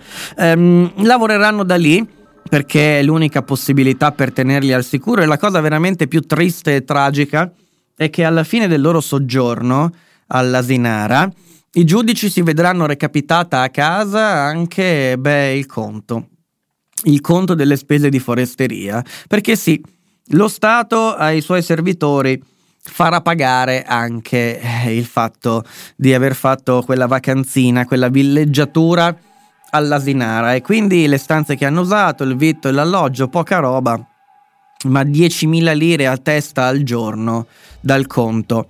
Non gliele leva nessuno. E i giudici sono costretti anche a pagare quindi il fatto di essere stati rinchiusi in un carcere di massima sicurezza per tutto quel tempo. Ecco, tutto questo ehm, e non solo è necessario per il maxi processo, per istruire il maxi processo. Un'altra, un'altra grande eh, cosa accaduta è che ehm, a un certo punto deve scattare la retata per arrestare eh, tutti gli imputati, anzi la maxi retata, perché nel maxi processo è tutto maxi, è tutto super, è tutto grande. Ecco, eh, però il problema è che a un certo punto pare che un giornale Panorama si sia impossessato di una serie di notizie e di informazioni fino allora rimaste segretissime, e cioè del pentimento di Buscetta e di tutto ciò che ne conseguiva. Pensate, per tutto quel tempo sono riusciti a mantenere il segreto sul pentimento di Tommaso Buscetta, ma a un certo punto la notizia gli sfugge dalle mani. Ecco, gli sfugge dalle mani e loro lo sanno, lo sanno con, eh, con anticipo rispetto all'uscita di Panorama che doveva avvenire il lunedì successivo e quindi non hanno scelta i giudici del pool antimafia, non hanno scelta, devono per forza procedere a smaltire tutto il lavoro previsto per le settimane a venire nell'arco di un paio di notti, in un paio di giorni. La retata era prevista per il 10 ottobre, ma il 27 settembre scoprono che Panorama pubblicherà questa notizia. Quindi il tempo si stringe immediatamente, devono lavorare letteralmente senza sosta, giorno e notte. Lo racconta molto bene il giudice Borsellino. Lo racconta molto bene Paolo Borsellino in quei pochi giorni, in quei 57 giorni di distanza tra l'assassinio e la strage di Capaci e quella che poi diventerà eh, la strage di Via D'Amelio che lo ucciderà. In un'intervista Fal- eh, Borsellino racconta bene di quella notte, ci dice, ci dice che alcuni suoi colleghi ceder- cederanno durante quelle nottate, mentre Falcone riuscirà ad andare avanti imperterrito a dettare gli ordini di cattura e di estradizione, mentre farà questo darà a tutti insomma l'esempio e, e la tempra morale, l'esempio di tempra morale per continuare a lavorare. Ci è raggiunta notizia che un settimanale italiano si, il lunedì successivo avrebbe fatto uno scoop con queste dichiarazioni, una notizia che fino a quel momento era rimasta sempre segreta, capimmo subito che dovevamo battere sul tempo il giornale e comunque battere sul tempo la propagazione di questa notizia. E quindi in quella notte facemmo il lavoro che era programmato per circa i 15 giorni a venire. Eh, ricordo che qualcuno dei colleghi del pool cedette addirittura, nel corso della notte non riuscì più a continuare a lavorare. Ricordo che eh, a un certo orario stavo cedendo anch'io perché obiettivamente non ce la facevamo più nel gestire quel mare di carte di corsa in, momenti, in modo così affrettato. E ricordo la serenità con cui Giovanni non solo scriveva la sua parte di quel mandato di cattura che poi definito libro da uno degli imputati, perché aveva la consistenza di un libro, anche il fatto che contemporaneamente eh, eh, trovava la possibilità di dettare a un funzionario di polizia le richieste di estradizione per taluni indagati che in quel momento si trovavano all'estero. Ecco, un lavoro immane, quello portato avanti da questi giudici in quei giorni che poi diventa e scaturisce nel grande maxi processo, un grande maxi processo con 475 imputati, 120 omicidi, inizia nel febbraio del 1986 e finirà poi nel 1987 a dicembre, quasi due anni di lavoro. Um, due anni di lavoro che, da cui loro rimangono fuori, loro sono giudici istruttori ovviamente ehm, e quindi non saranno fisicamente presenti al maxi processo, non ci possono neanche andare, potrebbero in via potenziale ma sarebbe largamente inopportuno. Ovviamente c'è Ayala però, Ayala è un altro magistrato importante che rappresenta l'accusa al maxi processo e che talvolta potete anche trovare in televisione perché ehm, interviene spesso su queste eh, vicende, su questi racconti. È un altro magistrato importante ehm, che eh, va ricordato. Vanno ricordati anche i vivi certe volte, anche loro sono servitori dello Stato. E una delle cose più tragiche che viene detta in questi frangenti e che viene forse se non detta almeno pensata è che quelli onesti sono quelli che sono morti, quelli vivi se sono vivi evidentemente evidentemente non sono poi così trasparenti. Ebbene, non è così. Non è assolutamente così. Il maxi processo è un qualcosa di incredibile. Succedono cose che meriterebbero una puntata a parte. Bisognerebbe fare una puntata a parte soltanto per il maxi processo. C'è gente che ingoia e si fa andare nello stomaco, ingoia letteralmente dei chiodi di ferro per far scattare i controlli ehm, eh, del metal detector all'ingresso del, dell'aula, del, dell'aula che in realtà è una costruzione gigantesca realizzata apposta per il maxi processo, è stata costruita per quello con le gabbie per i detenuti, con alcuni appartamenti di sicurezza nascosti e blindati per far stare e vivere lì dentro i pentiti durante tutto il procedimento giudiziario, una cosa veramente incredibile, quella che è stata fatta a Palermo in quegli anni. C'è gente che arriva ehm, al banco per rispondere e si cuce la bocca con la cucitrice, se la cuce letteralmente, altri che se la cuciono con ago e filo, succedono delle cose incredibili a quel processo e ovviamente si tenta di smantellarlo, si tenta di distruggerlo e di eh, eh, insomma affossarlo in ogni modo. Gli avvocati chiedono di leggere tutti gli atti, i giudici ci avrebbero messo anni, anni per leggere tutti gli atti, però in punta di diritto effettivamente quella richiesta era legittima Ecco che dovrà intervenire di gran eh, carriera il governo, dovrà intervenire il governo eh, velocissimamente per, eh, ehm, con un decreto legge per eh, rendere non obbligatoria la lettura integrale di tutti i documenti, di tutti i fascicoli, altrimenti probabilmente starebbe andando avanti ancora adesso il maxi processo. Ecco, ci vorranno alla fine 35 giorni di Camera di Consiglio, il giudice uscirà con la barba quando non ce l'aveva prima di entrare ehm, e alla fine dei 475 imputati 120 omicidi verranno emesse 360 condanne combinati 2665 anni di carcere tra cui anche 19 ergastoli. Ed è un grande successo quello che ormai ehm, dai più critici, ed erano tanti critici, veniva definito ironicamente il teorema Falcone, in modo molto dispregiativo, come per dire la storiella di Falcone, la favola di Falcone, teorema quando è associato diciamo a un'indagine e ad un'ipotesi investigativa ha sempre un'accezione estremamente negativa e ci si riferisce quindi ai teoremi dei giudici come alle loro fantasie o alle loro forzature. Ecco, il teorema Falcone, così chiamato dai critici, eh, passa, regge, regge alla prova del processo. La sola deposizione di Buscetta durerà una settimana intera, questo è il tempo che ci vuole per ascoltarlo e confermerà tutto quello che aveva già detto al giudice Falcone. Ecco, è un grande successo il maxi processo. È il 1987, fine del 1987 e... e non è finito assolutamente niente in realtà, perché quello è solo il primo grado. Cosa Nostra accusa il colpo, ma si sta già preparando a veder eh, ridimensionate o annullate quasi tutte le condanne nel processo di appello, in secondo grado o certamente in Cassazione. Sono abituati così. La mafia i mafiosi, i boss, sono abituati così, sono abituati a non dover veramente rispondere alla giustizia. È anche per questo che hanno dei politici di riferimento, delle persone che gli garantiscono che il maxi processo adesso ha quello scassaminchia di Falcone. Insomma, glielo strappiamo dalle mani. Eh. E il processo d'appello si farà, ovviamente. Inizierà nel febbraio dell'89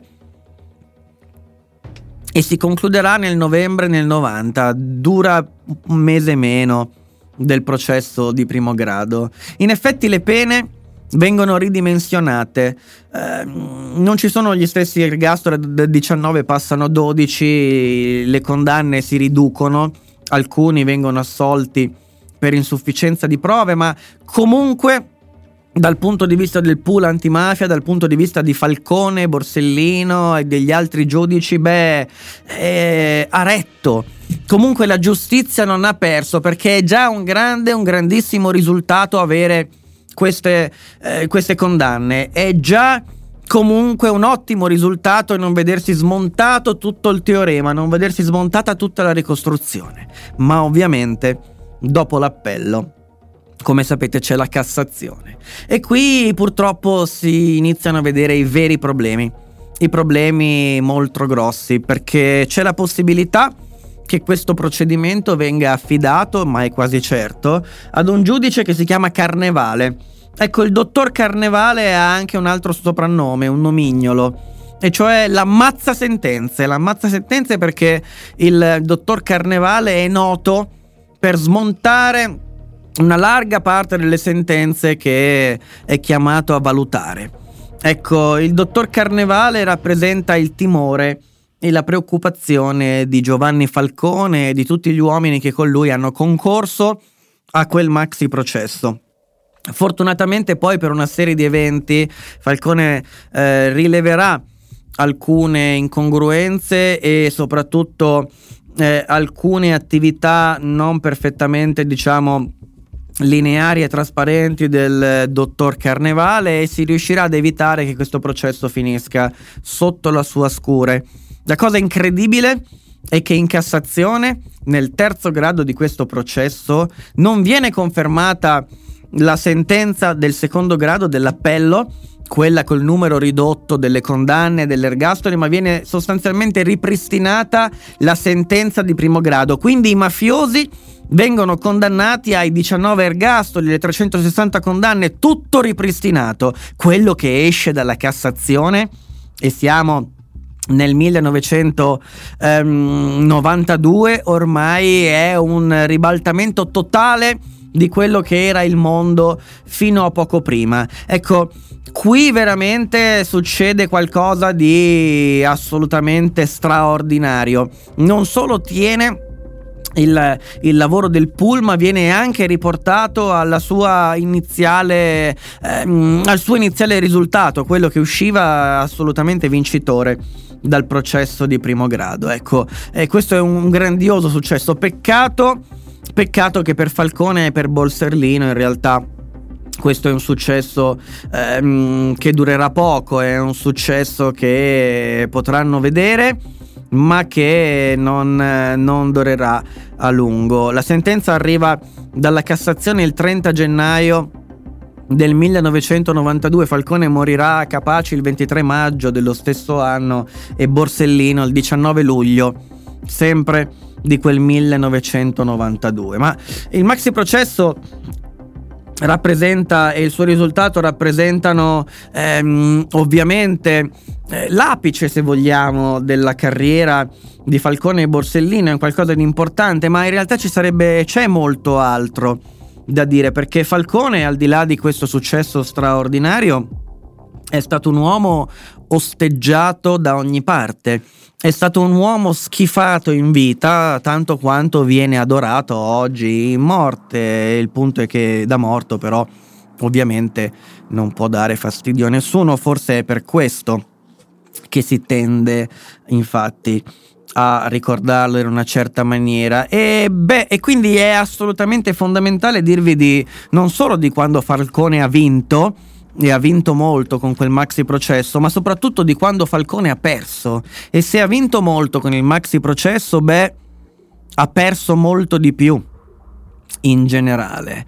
Ha perso, ha perso tanto, ha perso per esempio quando nel 1988 il consigliere istruttore Antonino Caponnetto, che aveva dato vita al pool antimafia, dopo il primo grado di processo, dopo la conclusione del primo grado del maxi processo eh, decide di rassegnare le dimissioni, o meglio di chiedere il trasferimento, come si fa in questi casi, da Palermo.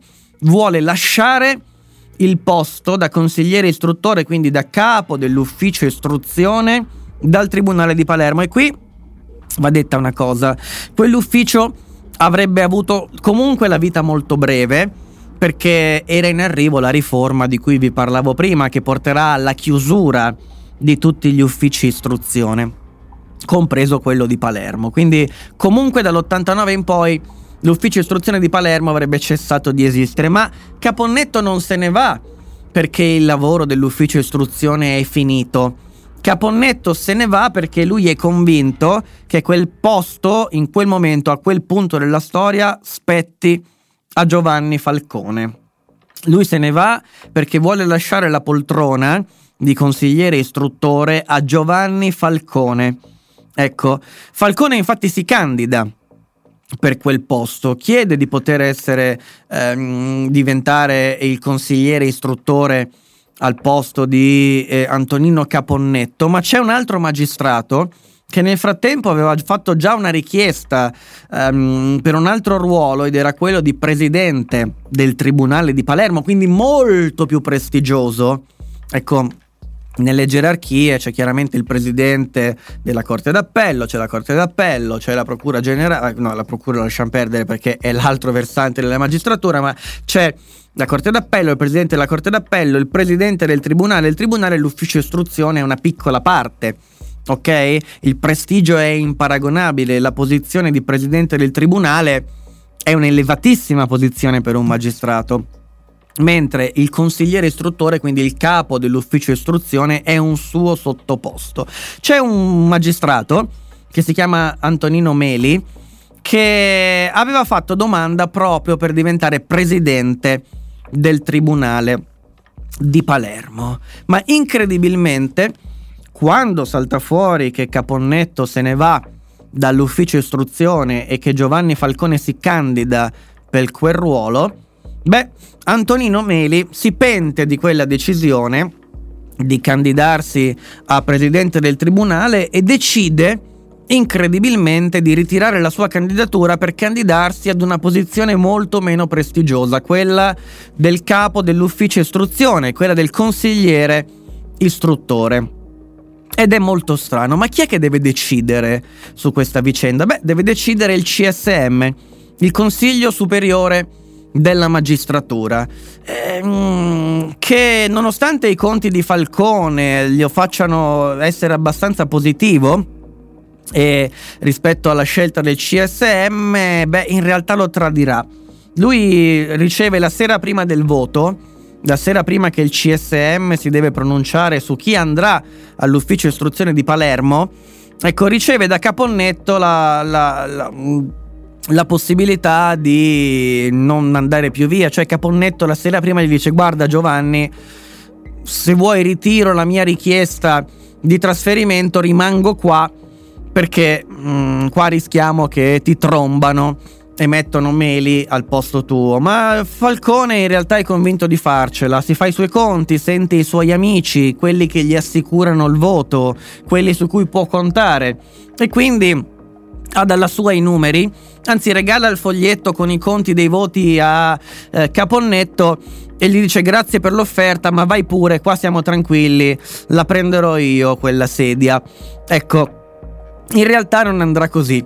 Antonino Meli, il suo contendente, è molto più anziano di lui, ha 16 anni credo di anzianità in più ed è un criterio fondamentale, anche se eh, i meriti e l'anzianità dovrebbero andare di pari passo e anche se c'è una circolare nel CSM che proprio esorta il Consiglio Superiore a dare importanza alla, ai meriti dimostrati sul campo. Ehm, purtroppo gli amici che Falcone pensava di avere lo tradiranno e infine voteranno contro di lui e voteranno per mandare Antonino Meli a dirigere l'ufficio istruzione di Palermo. Alcuni di loro dicono durante ehm, il voto, diciamo durante la lettura delle intenzioni di voto, dicono delle cose incredibili. Ehm, il dottor Tatozzi dice: Appare preferibile che il dottor Falcone possa continuare ad occuparsi del fenomeno mafioso in una posizione di prima linea. Come consigliere istruttore sarebbe obbligato a far fronte ad esigenze di organizzazione generale di un ufficio senz'altro oneroso. Quindi è meglio per tutti se non lo facciamo consigliere istruttore perché altrimenti lo carichiamo di troppo lavoro. Quindi annuncia così il suo voto per Meli. Dottor Letizia dice la legge individua due criteri fondamentali per la scelta dei dirigenti degli uffici giudiziari, l'anzianità e il merito. Esprimere un voto a favore del dottor Falcone significherebbe contravvenire alla legge in ordine a uno di quei due criteri. Bah. L'uomo giusto è quello scelto con criteri giusti e cioè legittimi, quindi bisogna votare Meli, dicono altri. Ehm, ma se noi nominiamo a Palermo Falcone, fra dieci anni ce lo ritroviamo presidente della Cassazione, questi sono commenti volanti di alcuni suoi colleghi, insomma alla fine... 14 voti per Meli, 10 per Falcone, 5 astenuti. Falcone non diventerà il consigliere istruttore e quindi il capo dell'ufficio istruzione di Palermo. E questo non è il peggio.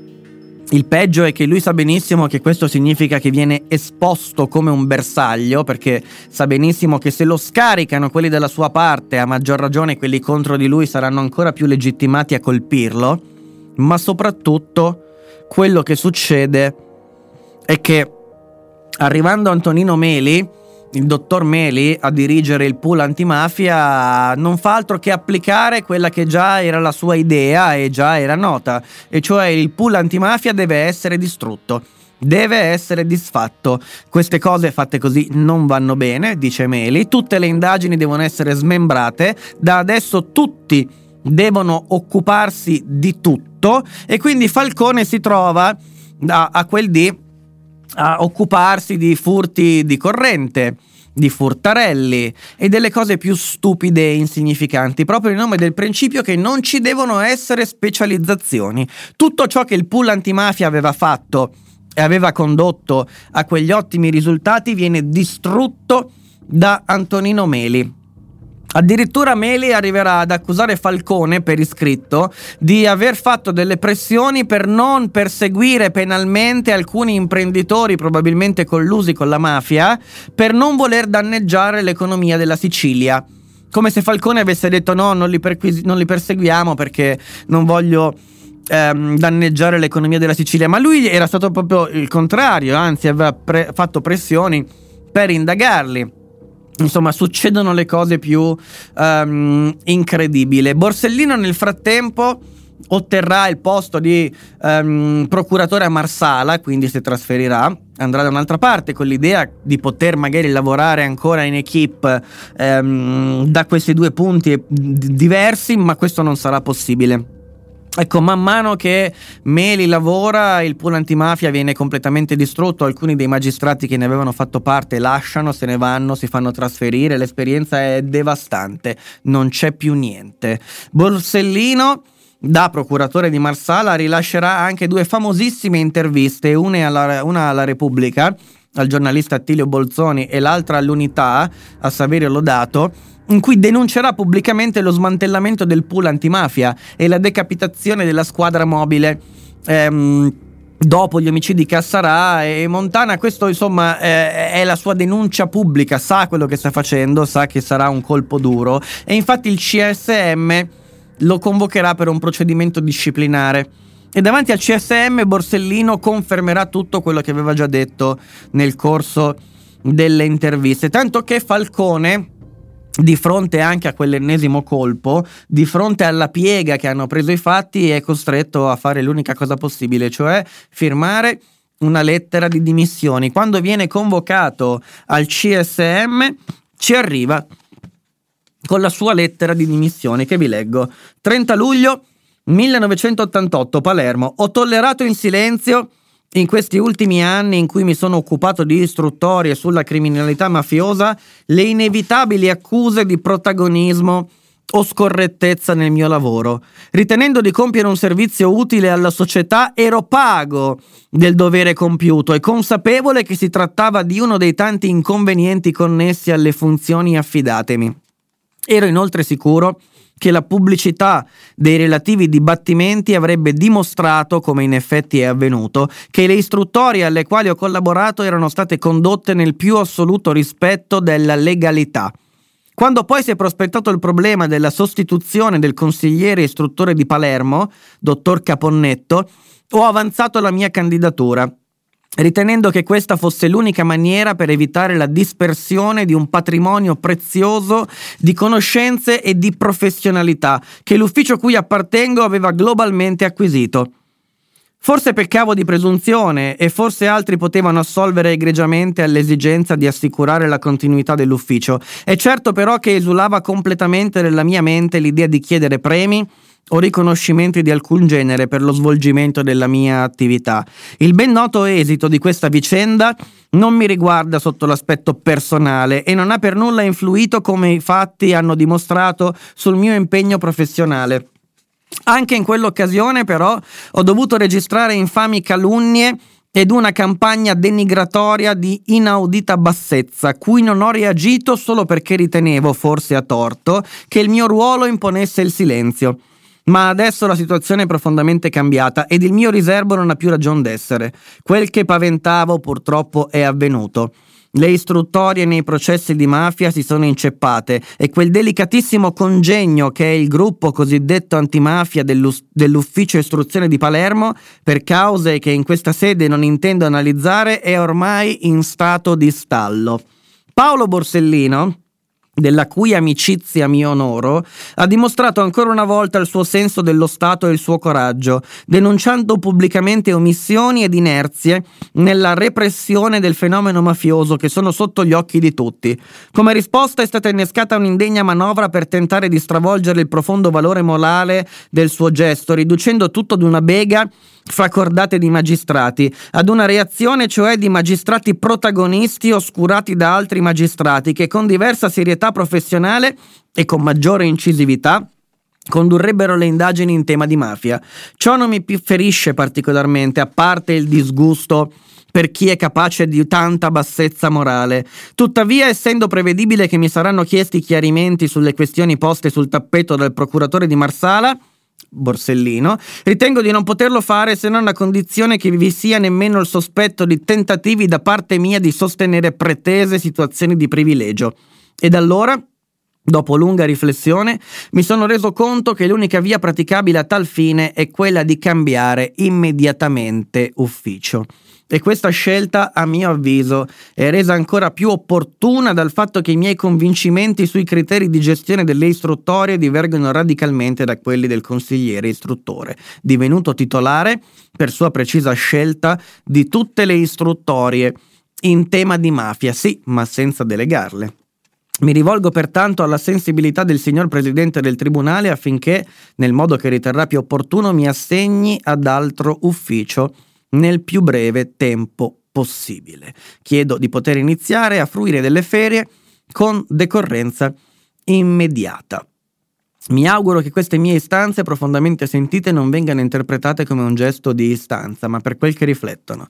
Il profondo disagio di chi è costretto a svolgere un lavoro delicato in condizioni tanto sfavorevoli e l'esigenza di poter esprimere compiutamente il proprio pensiero senza condizionamenti di sorta. Interverrà immediatamente Cossiga, allora Presidente della Repubblica, per rifiutare le dimissioni e il trasferimento di Falcone. Ma le cose si sono immediabil- irrimediabilmente rotte.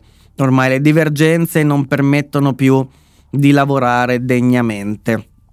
Ecco, ehm, e non è questa l'unica cosa che accade. Alla fine verrà tentata una piccola pace, un tentativo patetico di mettere la pace tra Meli e Falcone, ma non durerà tanto. Ma questa non è l'unica sconfitta di Falcone e del pool antimafia, ma vorrei dire dell'intero paese. Nel 1988 arriva un nuovo capo dell'Alto Commissariato Antimafia, una posizione particolarmente importante. Falcone si candida, anche lì, e ovviamente anche lì viene scartato. Viene scartato in favore di un'altra persona che si chiama Domenico Sica e che è uno che dice apertamente appena si insedia come capo dell'alto commissariato antimafia dice la mafia?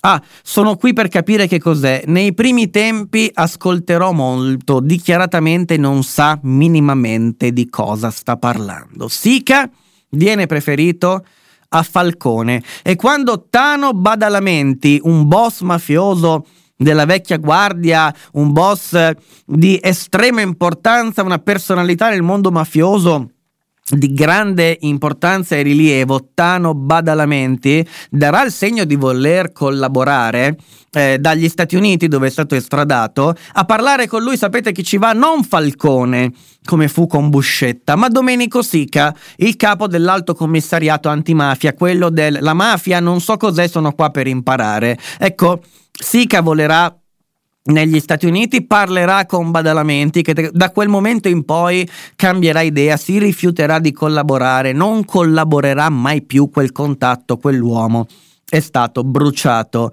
per sempre. Se avesse collaborato sarebbe stato forse un maxi processo 2, forse un colpo alla, alla mafia, a Cosa Nostra che non si sa se avrebbe potuto reggere, un colpo incredibile. Il fermento per il pentimento di Badalamenti era qualcosa di molto sentito, molto importante, perché effettivamente le sue rivelazioni potevano essere esplosive. Esplosive come invece ciò che trovarono nei dintorni di una casa che Falcone aveva preso in affitto nel giugno dell'89, l'anno dopo, vicino a Palermo. È il famoso tentato attentato o fallito attentato della Daura. La Daura è questa località a Palermo, vicino alla città, in cui Falcone affitta per l'estate una villa, una casa sul mare. Ecco, e lì un giorno eh, in cui ci sono a Palermo in città anche ehm, dei magistrati svizzeri con i quali sta collaborando perché la Svizzera e le sue banche rappresentano un nodo centrale per le indagini di mafia per come le conduce Giovanni Falcone. E mentre è in casa dei poliziotti che sono ovviamente a fargli da guardia e da scorta eh, in quella casa notano sulla, eh, sul bagnasciuga sulle rocce da, distan- davanti al mare eh, una, mm, una, tuta, una muta da sub, delle pinne e una, una sacca blu.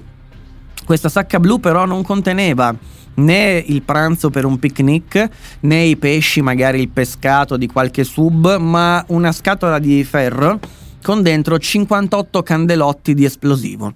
È il fallito attentato alla Daura. Quell'esplosivo non esplode semplicemente perché era mal congegnato, forse non è scattato come doveva, ma aveva il potenziale per ammazzare il giudice Falcone. Ecco, questo è il primo vero attentato a Falcone che Falcone riesce a scampare pertanto così. Riceverà poi anche la telefonata direttamente da Giulio Andreotti che esprimerà, diciamo, preoccupazione e felicità per il fatto che si sia riuscito a salvare. Falcone però la morte e la possibilità che possa costargli caro tutto quello che sta facendo la prende anche con ironia. Raccontano i suoi colleghi che spesso li salutava con eh, un'espressione che oggi suona macabra, macabra e cioè salti chi può.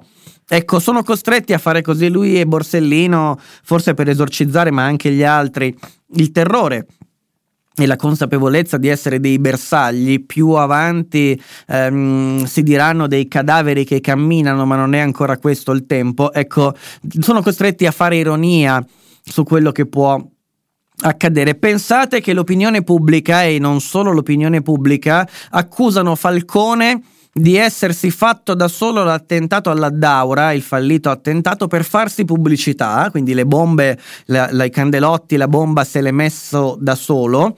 Ok, per farsi pubblicità perché in quel momento era candidato per diventare procuratore aggiunto a Palermo e quindi voleva rafforzare la sua candidatura ehm, così facendosi un falso attentato, come se poi il posto di procuratore aggiunto, l'unico che effettivamente riuscirà ad ottenere fosse un posto particolarmente prestigioso. Non lo è, non lo è. Chiaramente Falcone deve lasciare l'ufficio istruzione perché siamo nell'89 l'ufficio, l'ufficio istruzione chiude. Ehm, e questo è, è l'unico trasferimento che gli concederanno. Qualcuno lo definisce una sorta di vice procuratore. Ehm, la procura è così organizzata. C'è il, il procuratore capo. Il procuratore ha i sostituti procuratori che sono quelli a cui delega il suo lavoro e lui è il suo capo. Il procuratore aggiunto nelle procure grosse che ne hanno necessità è un altro procuratore, per l'appunto aggiunto, che è circa di pari livello in realtà del, del, procuratore capo, anche se comunque dipende da lui, e quindi in questo senso è chiamato un po' come se fosse un vice procuratore. Diciamo che è un procuratore che comunque sta nella scala gerarchica sotto il capo della procura, ma è dotato di una certa autonomia rispetto ai sostituti. Lui a sua volta può avere dei sostituti procuratori aggiunti e quindi queste sono le figure che trovate ancora oggi nelle procure. Riuscirà ad ottenere il posto di procuratore aggiunto a Palermo in effetti, ma è una magra consolazione rispetto alle, alle, cariche che poteva ottenere e che avrebbe insomma eh, voluto certamente ottenere. Il suo capo è Gianmanco, il procuratore capo è Gianmanco ed è un delirio, forse peggio di quello già visto quando Meli era capo dell'ufficio istruzione. Le cose vanno sempre peggio a Falcone, ehm, il suo capo gli mette i bastoni fra le ruote più che può. Ehm, collaborerà, diciamo, possibilmente per quello che può fare in quella posizione da procuratore aggiunto, ma di fatto eh, ha le mani legate molto più rispetto ai tempi di Caponnetto e forse più anche rispetto ai tempi di Meli. In quegli anni riuscirà a collaborare con Ilda Boccassini, che recentemente lo ha citato in un suo libro, in vicende che non voglio toccare, nell'ambito dell'inchiesta a Milano, la cosiddetta Duomo Connection, che fa un po' il paio con quella pizza connection di cui non abbiamo parlato, ma è ben nota. Ma è in questo frangente che è sostanzialmente impossibilitato a lavorare non è nelle condizioni di poter lavorare perché ogni cosa che fa ormai da quando Caponnetto se n'è andato eh, trova l'ostacolo ehm, impossibile dei suoi colleghi e quindi è costretto, un amico glielo chiede, inizialmente non vuole, alla fine cede, a candidarsi al CSM per entrare proprio nel Consiglio Superiore della Magistratura, nella tana di lupi che fino adesso lo hanno sbranato. Non vorrebbe candidarsi, però Falcone ha anche un po' di... Um, innocenza o ingenuità, se volete, pensa di poter cambiare le cose da dentro. Se il pesce puzza dalla testa, entriamo nella testa. E quindi si candida al CSM. Eh, in realtà, però, questa è l'ennesima delusione. Anche in questo caso, anche da candidato al CSM, Falcone perde. Falcone non viene eletto. Falcone viene trombato e scaricato. E addirittura proprio in quel momento, e siamo ormai nel 1990, ehm, è in quel momento che c'è un pentito che è compagno di cella di un altro criminale che non è un mafioso, è il mostro del Circeo, Angelo Izzo.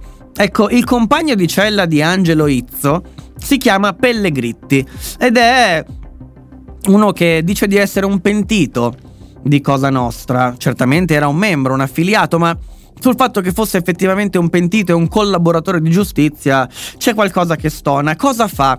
Cosa dice Pellegritti? Accusa eh, un uomo politico. Accusa un, polit- un uomo politico che si chiama Salvo Lima europarlamentare, è un pezzo da 90 della democrazia cristiana in Sicilia, Salvo Lima, è l'uomo di Giulio Andreotti in Sicilia accusa Salvolima, questo pentito Pellegritti, di essere il mandante di un omicidio che è avvenuto dieci anni prima e che ha un nome illustre, perché l'omicidio è quello di Pier Santi Mattarella, l'attuale fratello dell'attuale presidente della Repubblica, Sergio Mattarella. Suo fratello fu ucciso dalla mafia nel 1980 a Palermo e suo fratello era Pier Santi Mattarella, presidente allora della, della regione Sicilia. Ecco, Pellegritti accusa Salvo Lima, compagno di partito di Mattarella, di essere il mandante dell'omicidio di Mattarella. Beh, eh, Pellegritti parla da Bologna e da Bologna passano subito le carte a Falcone che vola a, Pol- a Bologna per interrogare Pellegritti l'ex compagno di cella di Angelo Izzo, il mostro del Circeo. Ecco, Pellegritti sostiene nella sua ricostruzione che il killer di Mattarella sarebbe stato un certo Campanella. Lui lo sa perché era presente alla definizione di quell'omicidio e sa che il mandante è Salvo Lima. Falcone però quando lo interroga gli contesta che questo Campanella in quel periodo, quando Mattarella è stato ammazzato, era in carcere. E quindi Pellegritti, preso alla sprovvista, inizia a balbettare ritratta dice no ma non è vero queste cose le so perché me le ha dette me le ha raccontate il mio compagno di cella Angelo Izzo e quindi si scopre che in realtà questo Pellegritti è un minchione è un pallonaro è uno che si inventa un sacco di cazzate e quindi è un bugiardo è un uomo che sta mentendo. Falcone lo denuncia immediatamente per calunnia e, e, e ovviamente lo sbugiarda si era inventato tutto in Erpica, in Ciampa, capitola, alla fine cede, alla fine cede. Ehm, Leo Luca Orlando però, nel frattempo sindaco di Palermo, accusa Falcone di essere un uomo di, eh, di Salvo Lima, e cioè un uomo di Andreotti, e lo accusa sostanzialmente di aver in, in, insabbiato tutto e di aver dichiarato um, um, calunnia quella di Pellegritti quando in realtà era una verità. Quindi Leoluca Orlando, che inizialmente era anche un amico di Falcone, è colui che lo sposa da sindaco con Francesca Morvillo pochi anni prima, tradisce Falcone.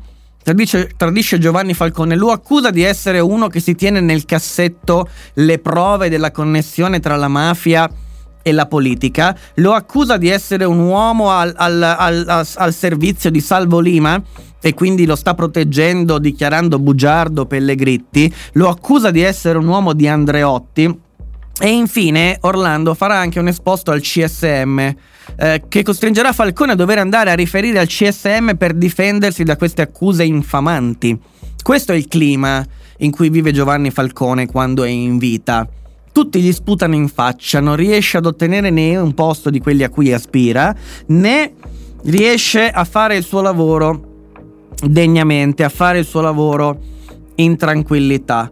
Ecco, nel 91 alla fine non riesce a lavorare, con Gianmanco è impossibile lavorare in procura, rie- ha le mani legate, non ha più niente da fare. Quest'uomo è un uomo praticamente messo al muro, non può più lavorare e allora alla fine accetta la proposta di un, di un, ministro, in quel momento ministro ehm, di grazia e giustizia, come si chiamava un tempo quello che oggi è il ministro della giustizia, ehm, si chiama Claudio Martelli. È un ministro socialista che eh, propone a Falcone di andare a ricoprire un ruolo al Ministero di Grazia e Giustizia un ruolo però previsto per i magistrati, non gli chiede di, diventare, di, di, di, smettere di fare il magistrato o di mettersi a fare il politico, un ruolo all'interno del ministero, però previsto per i magistrati.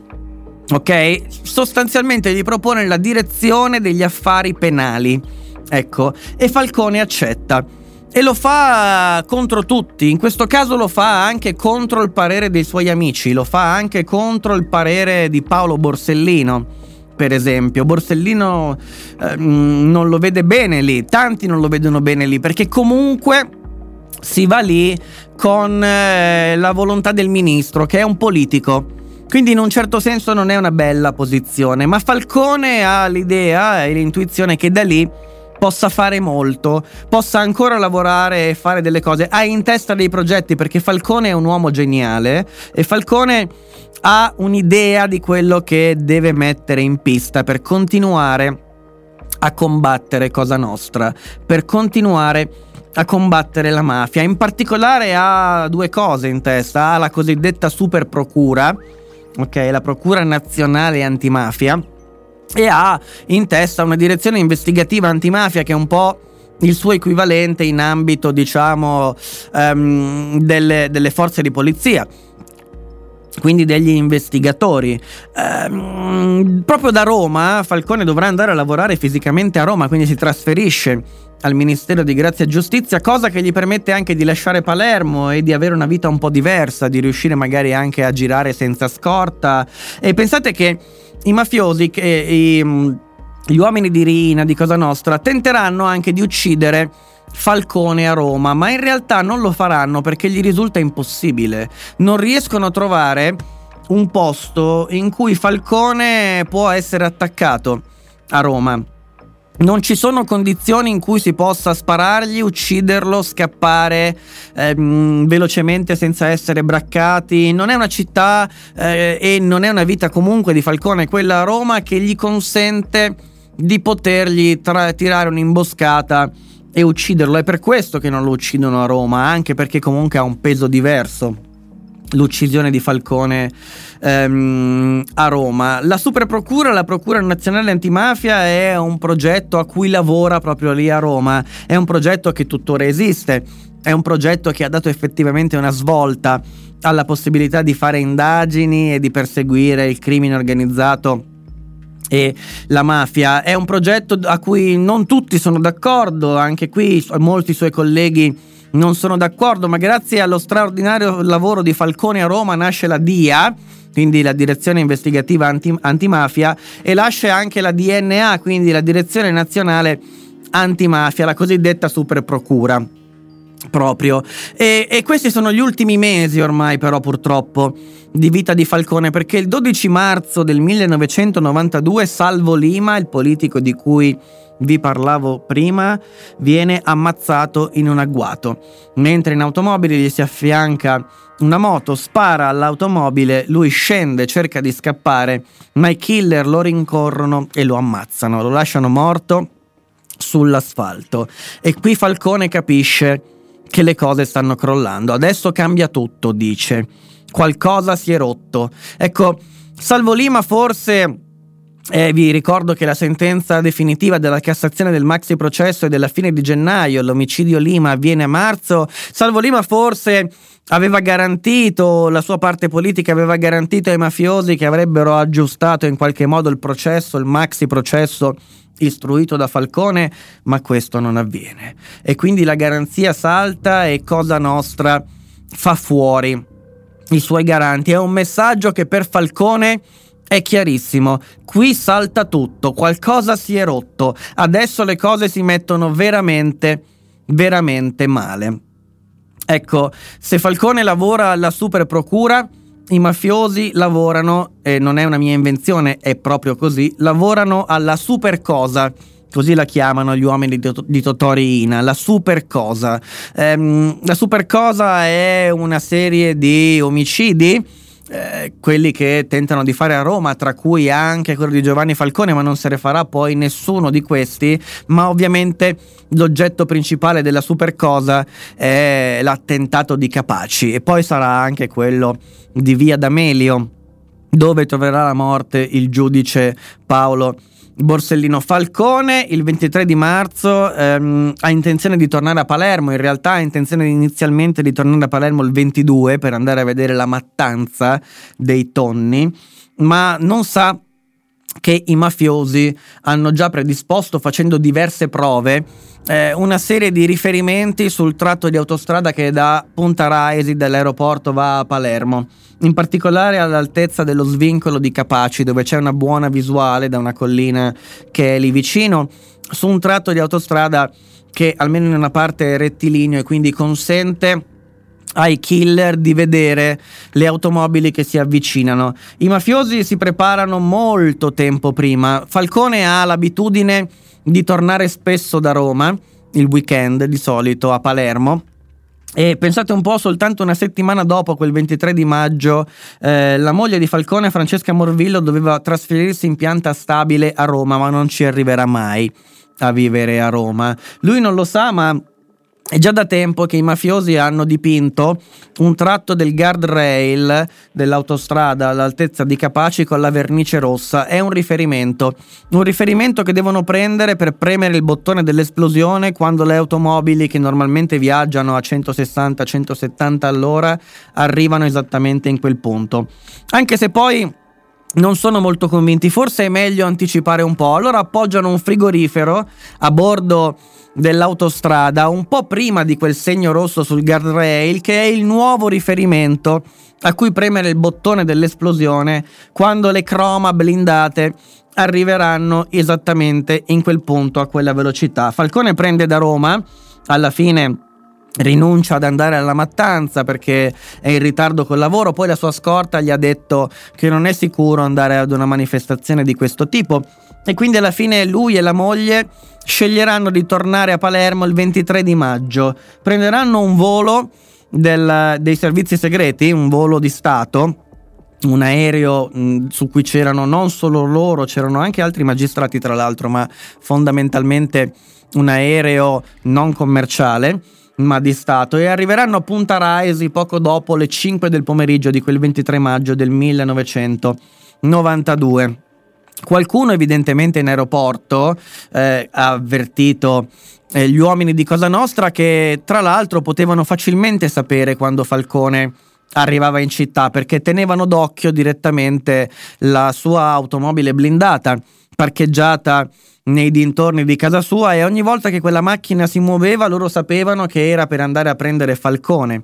Ecco, da questo punto di vista la sicurezza di Falcone non è stata particolarmente efficiente. A quel punto, sapendo che Falcone era in arrivo, si sono tutti predisposti e c'erano 500 kg di tritolo dentro una canaletta sotto l'autostrada all'altezza dello svincolo di Capaci.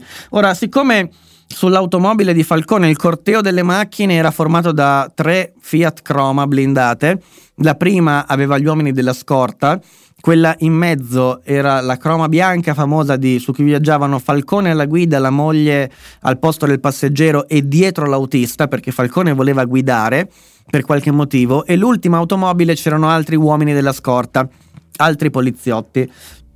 Lasciano l'aeroporto di Punta Raisi in direzione Palermo e arrivati un po' prima dell'altezza dello svincolo di Capaci e questo ce lo racconta il sopravvissuto di quell'automobile, l'autista di Giovanni Falcone, che si trovava sul, sul sedile posteriore, ehm, ci racconta che chiedendo eh, a Falcone quali erano i suoi programmi per il weekend, a un certo punto gli dice, vabbè allora dottore, mi lasci le chiavi di casa così, ehm, no, della macchina, così poi me la vengo a riprendere lunedì.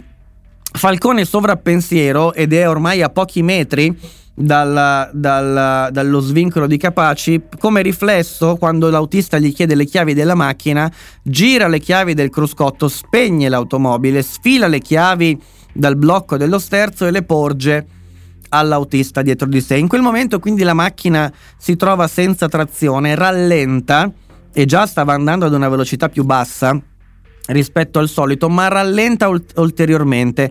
Proprio in quell'istante, mentre l'autista dice "Ma che fa, dottore, così ci andiamo ad ammazzare?" e Falcone ha il tempo di rigirarsi di nuovo e dire "Ah sì, ha ragione, mi scusi", fa il gesto per reinserire le chiavi dentro la toppa del blocco dello sterzo.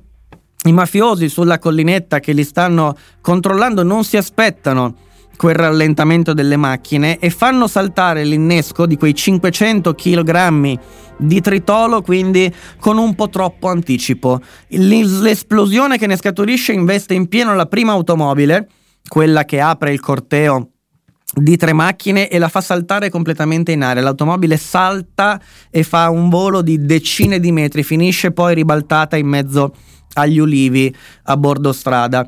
In quel momento la croma di Falcone quindi si trova di fronte un muro di cemento e detriti che è la strada della, della, dell'autostrada che salta in aria, che si è sollevata e la investe in pieno a 130-140 all'ora. L'ultima macchina indietro è quella che non viene investita dall'esplosione ma soltanto dalla pioggia di detriti. La macchina di Falcone quindi sbatte contro questo muro e eh, I due occupanti dei posti davanti, Falcone e la moglie, chiaramente subiscono fortemente l'impatto. Falcone è vivo, eh, eh, non è incosciente, la moglie è anche viva e, e anche Costanza, Giuseppe Costanza, l'autista dietro dopo l'impatto è vivo. I primi soccorsi arrivano e tutti pensano che la prima automobile quella che apre il corteo, sia riuscita a scampare l'esplosione e se ne sia andata probabilmente a chiedere i soccorsi, tanto che lo dicono anche i parenti dei poliziotti che si trovavano su quella macchina. La macchina qua non c'è, quindi probabilmente è riuscita a superare l'esplosione e starà andando ad avvertire i colleghi che c'è, stata, um, questo, c'è, c'è stato questo attentato. In realtà loro non la vedono perché è sbalzata veramente lontana e a decine di metri. Um, se ne accorgeranno solo dopo che la macchina non ha scampato l'esplosione, semplicemente è partita come un razzo ed è finita eh, un centinaio di metri più lontano in mezzo agli ulivi, un'automobile blindata con eh, tre persone a bordo. Ehm, Falcone viene, e la moglie vengono trasportati all'ospedale, lui arriva incosciente e morirà soltanto dopo in ospedale, mentre sarà tra le braccia di Paolo Borsellino che morirà, eh, che si troverà il suo amico Giovanni Falcone morirgli praticamente ehm, davanti mentre lui ce l'ha eh, tra le braccia. Tra l'altro Falcone e Borsellino non erano solo colleghi, erano amici fin dai tempi delle scuole elementari perché avevano sei mesi di distanza di età, vivevano ed erano cresciuti nello stesso quartiere e si conoscevano da quando erano bambini, solo dopo inizieranno poi a lavorare insieme.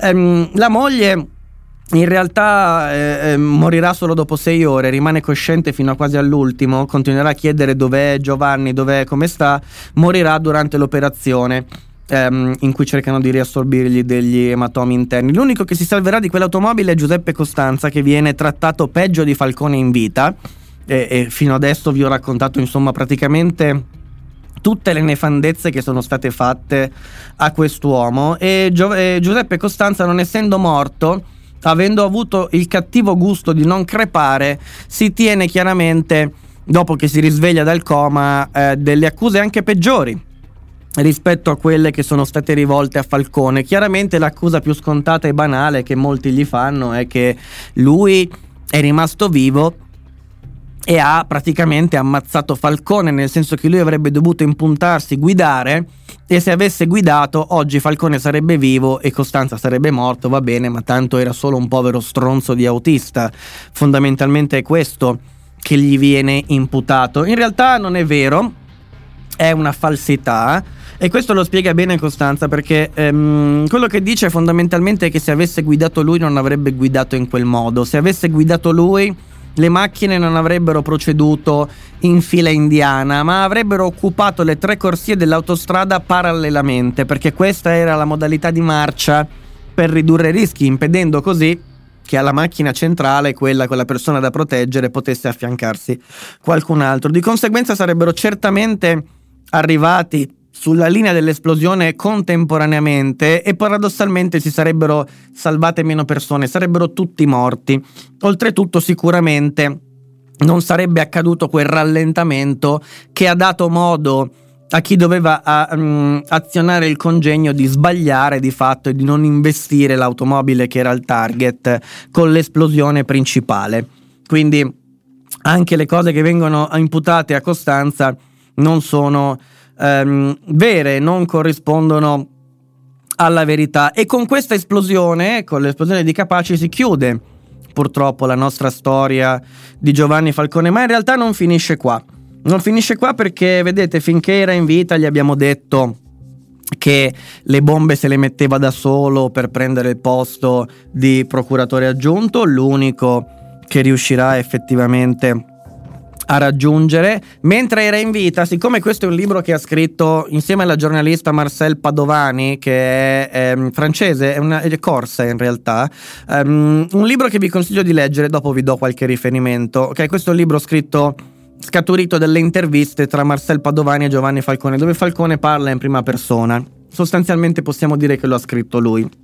Si chiude questo libro che desta dello scandalo quando viene pubblicato, ed è l'anno prima della morte di Falcone, si chiude questo libro, le ultime frasi sono proprio le seguenti.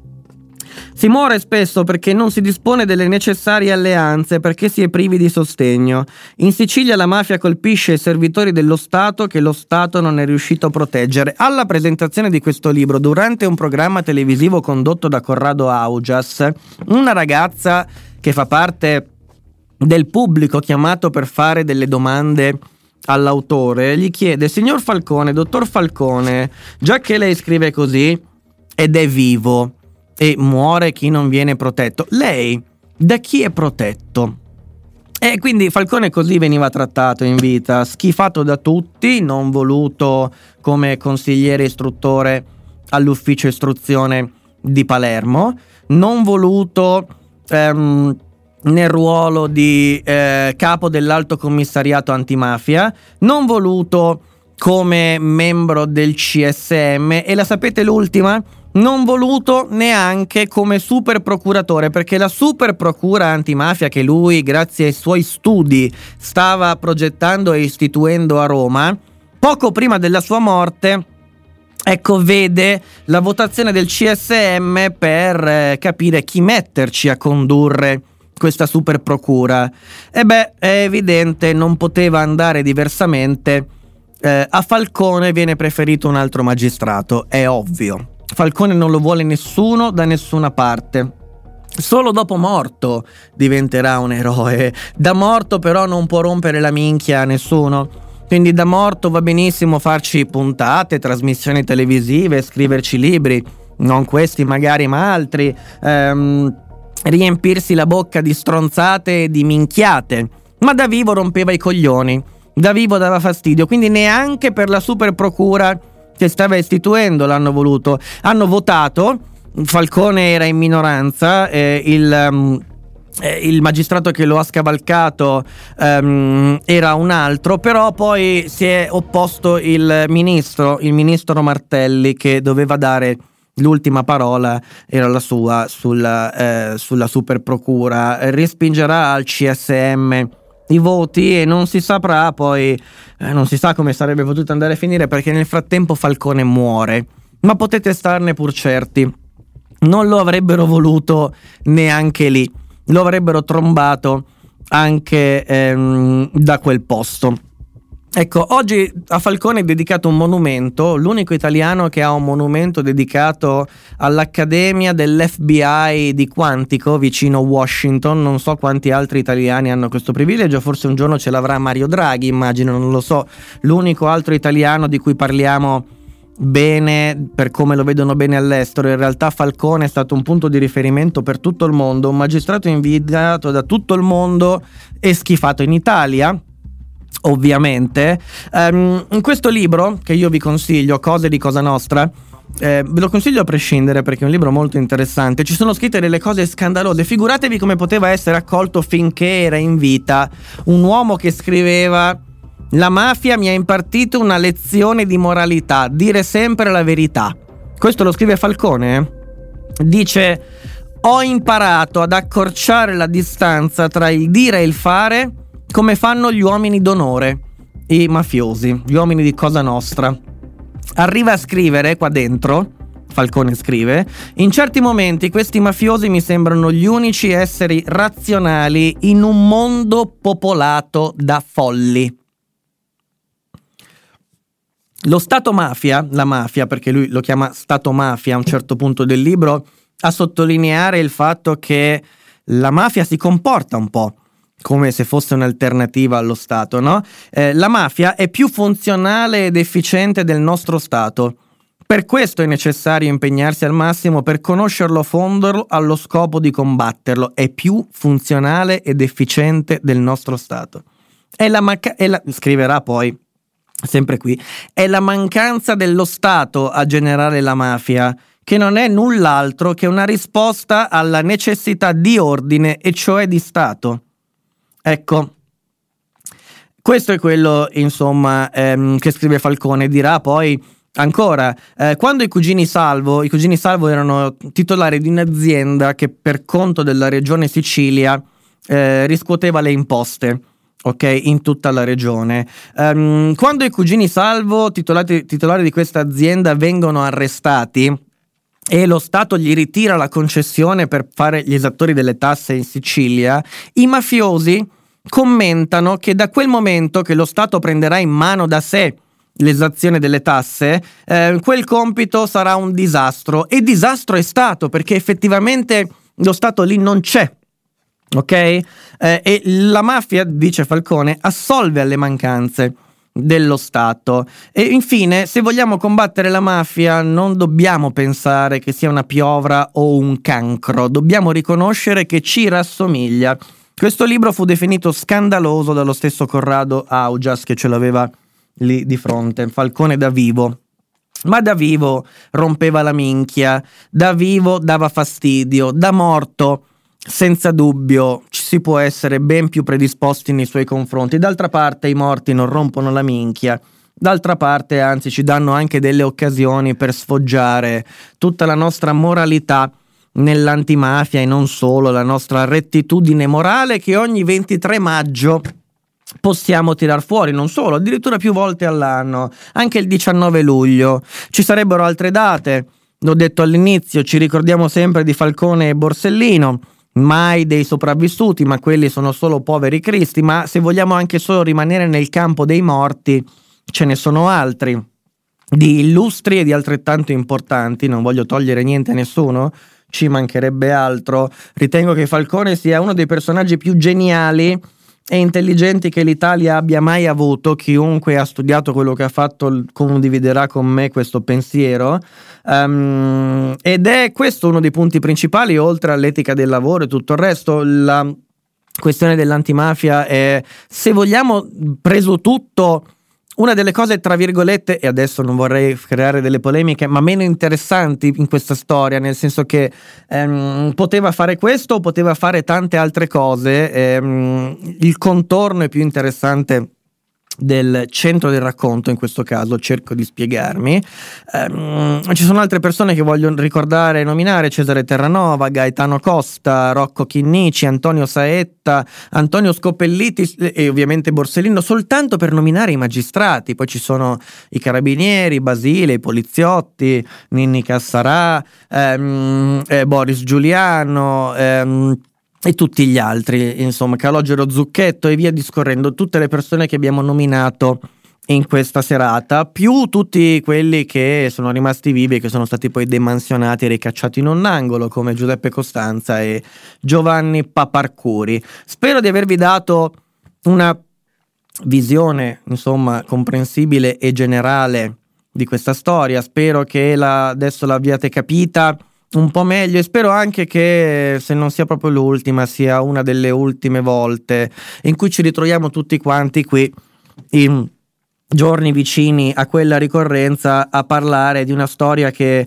lo potete dire, se volete ditelo, non passerete per persone dalla scarsa moralità, se volete dire che vi ha rotto la minchia, lo potete fare, è 30 anni che mi martellano con questa storia e lo capisco, però va bene se non la volete più sentire, ma almeno abbiatela capita una volta. Poi, una volta capita, potrete anche ridere di fronte a quanto sono grottesche le commemorazioni che si fanno ogni anno, perché per l'appunto è troppo facile commemorare un morto quando gli si è sputato in faccia finché è stato possibile, finché era vivo.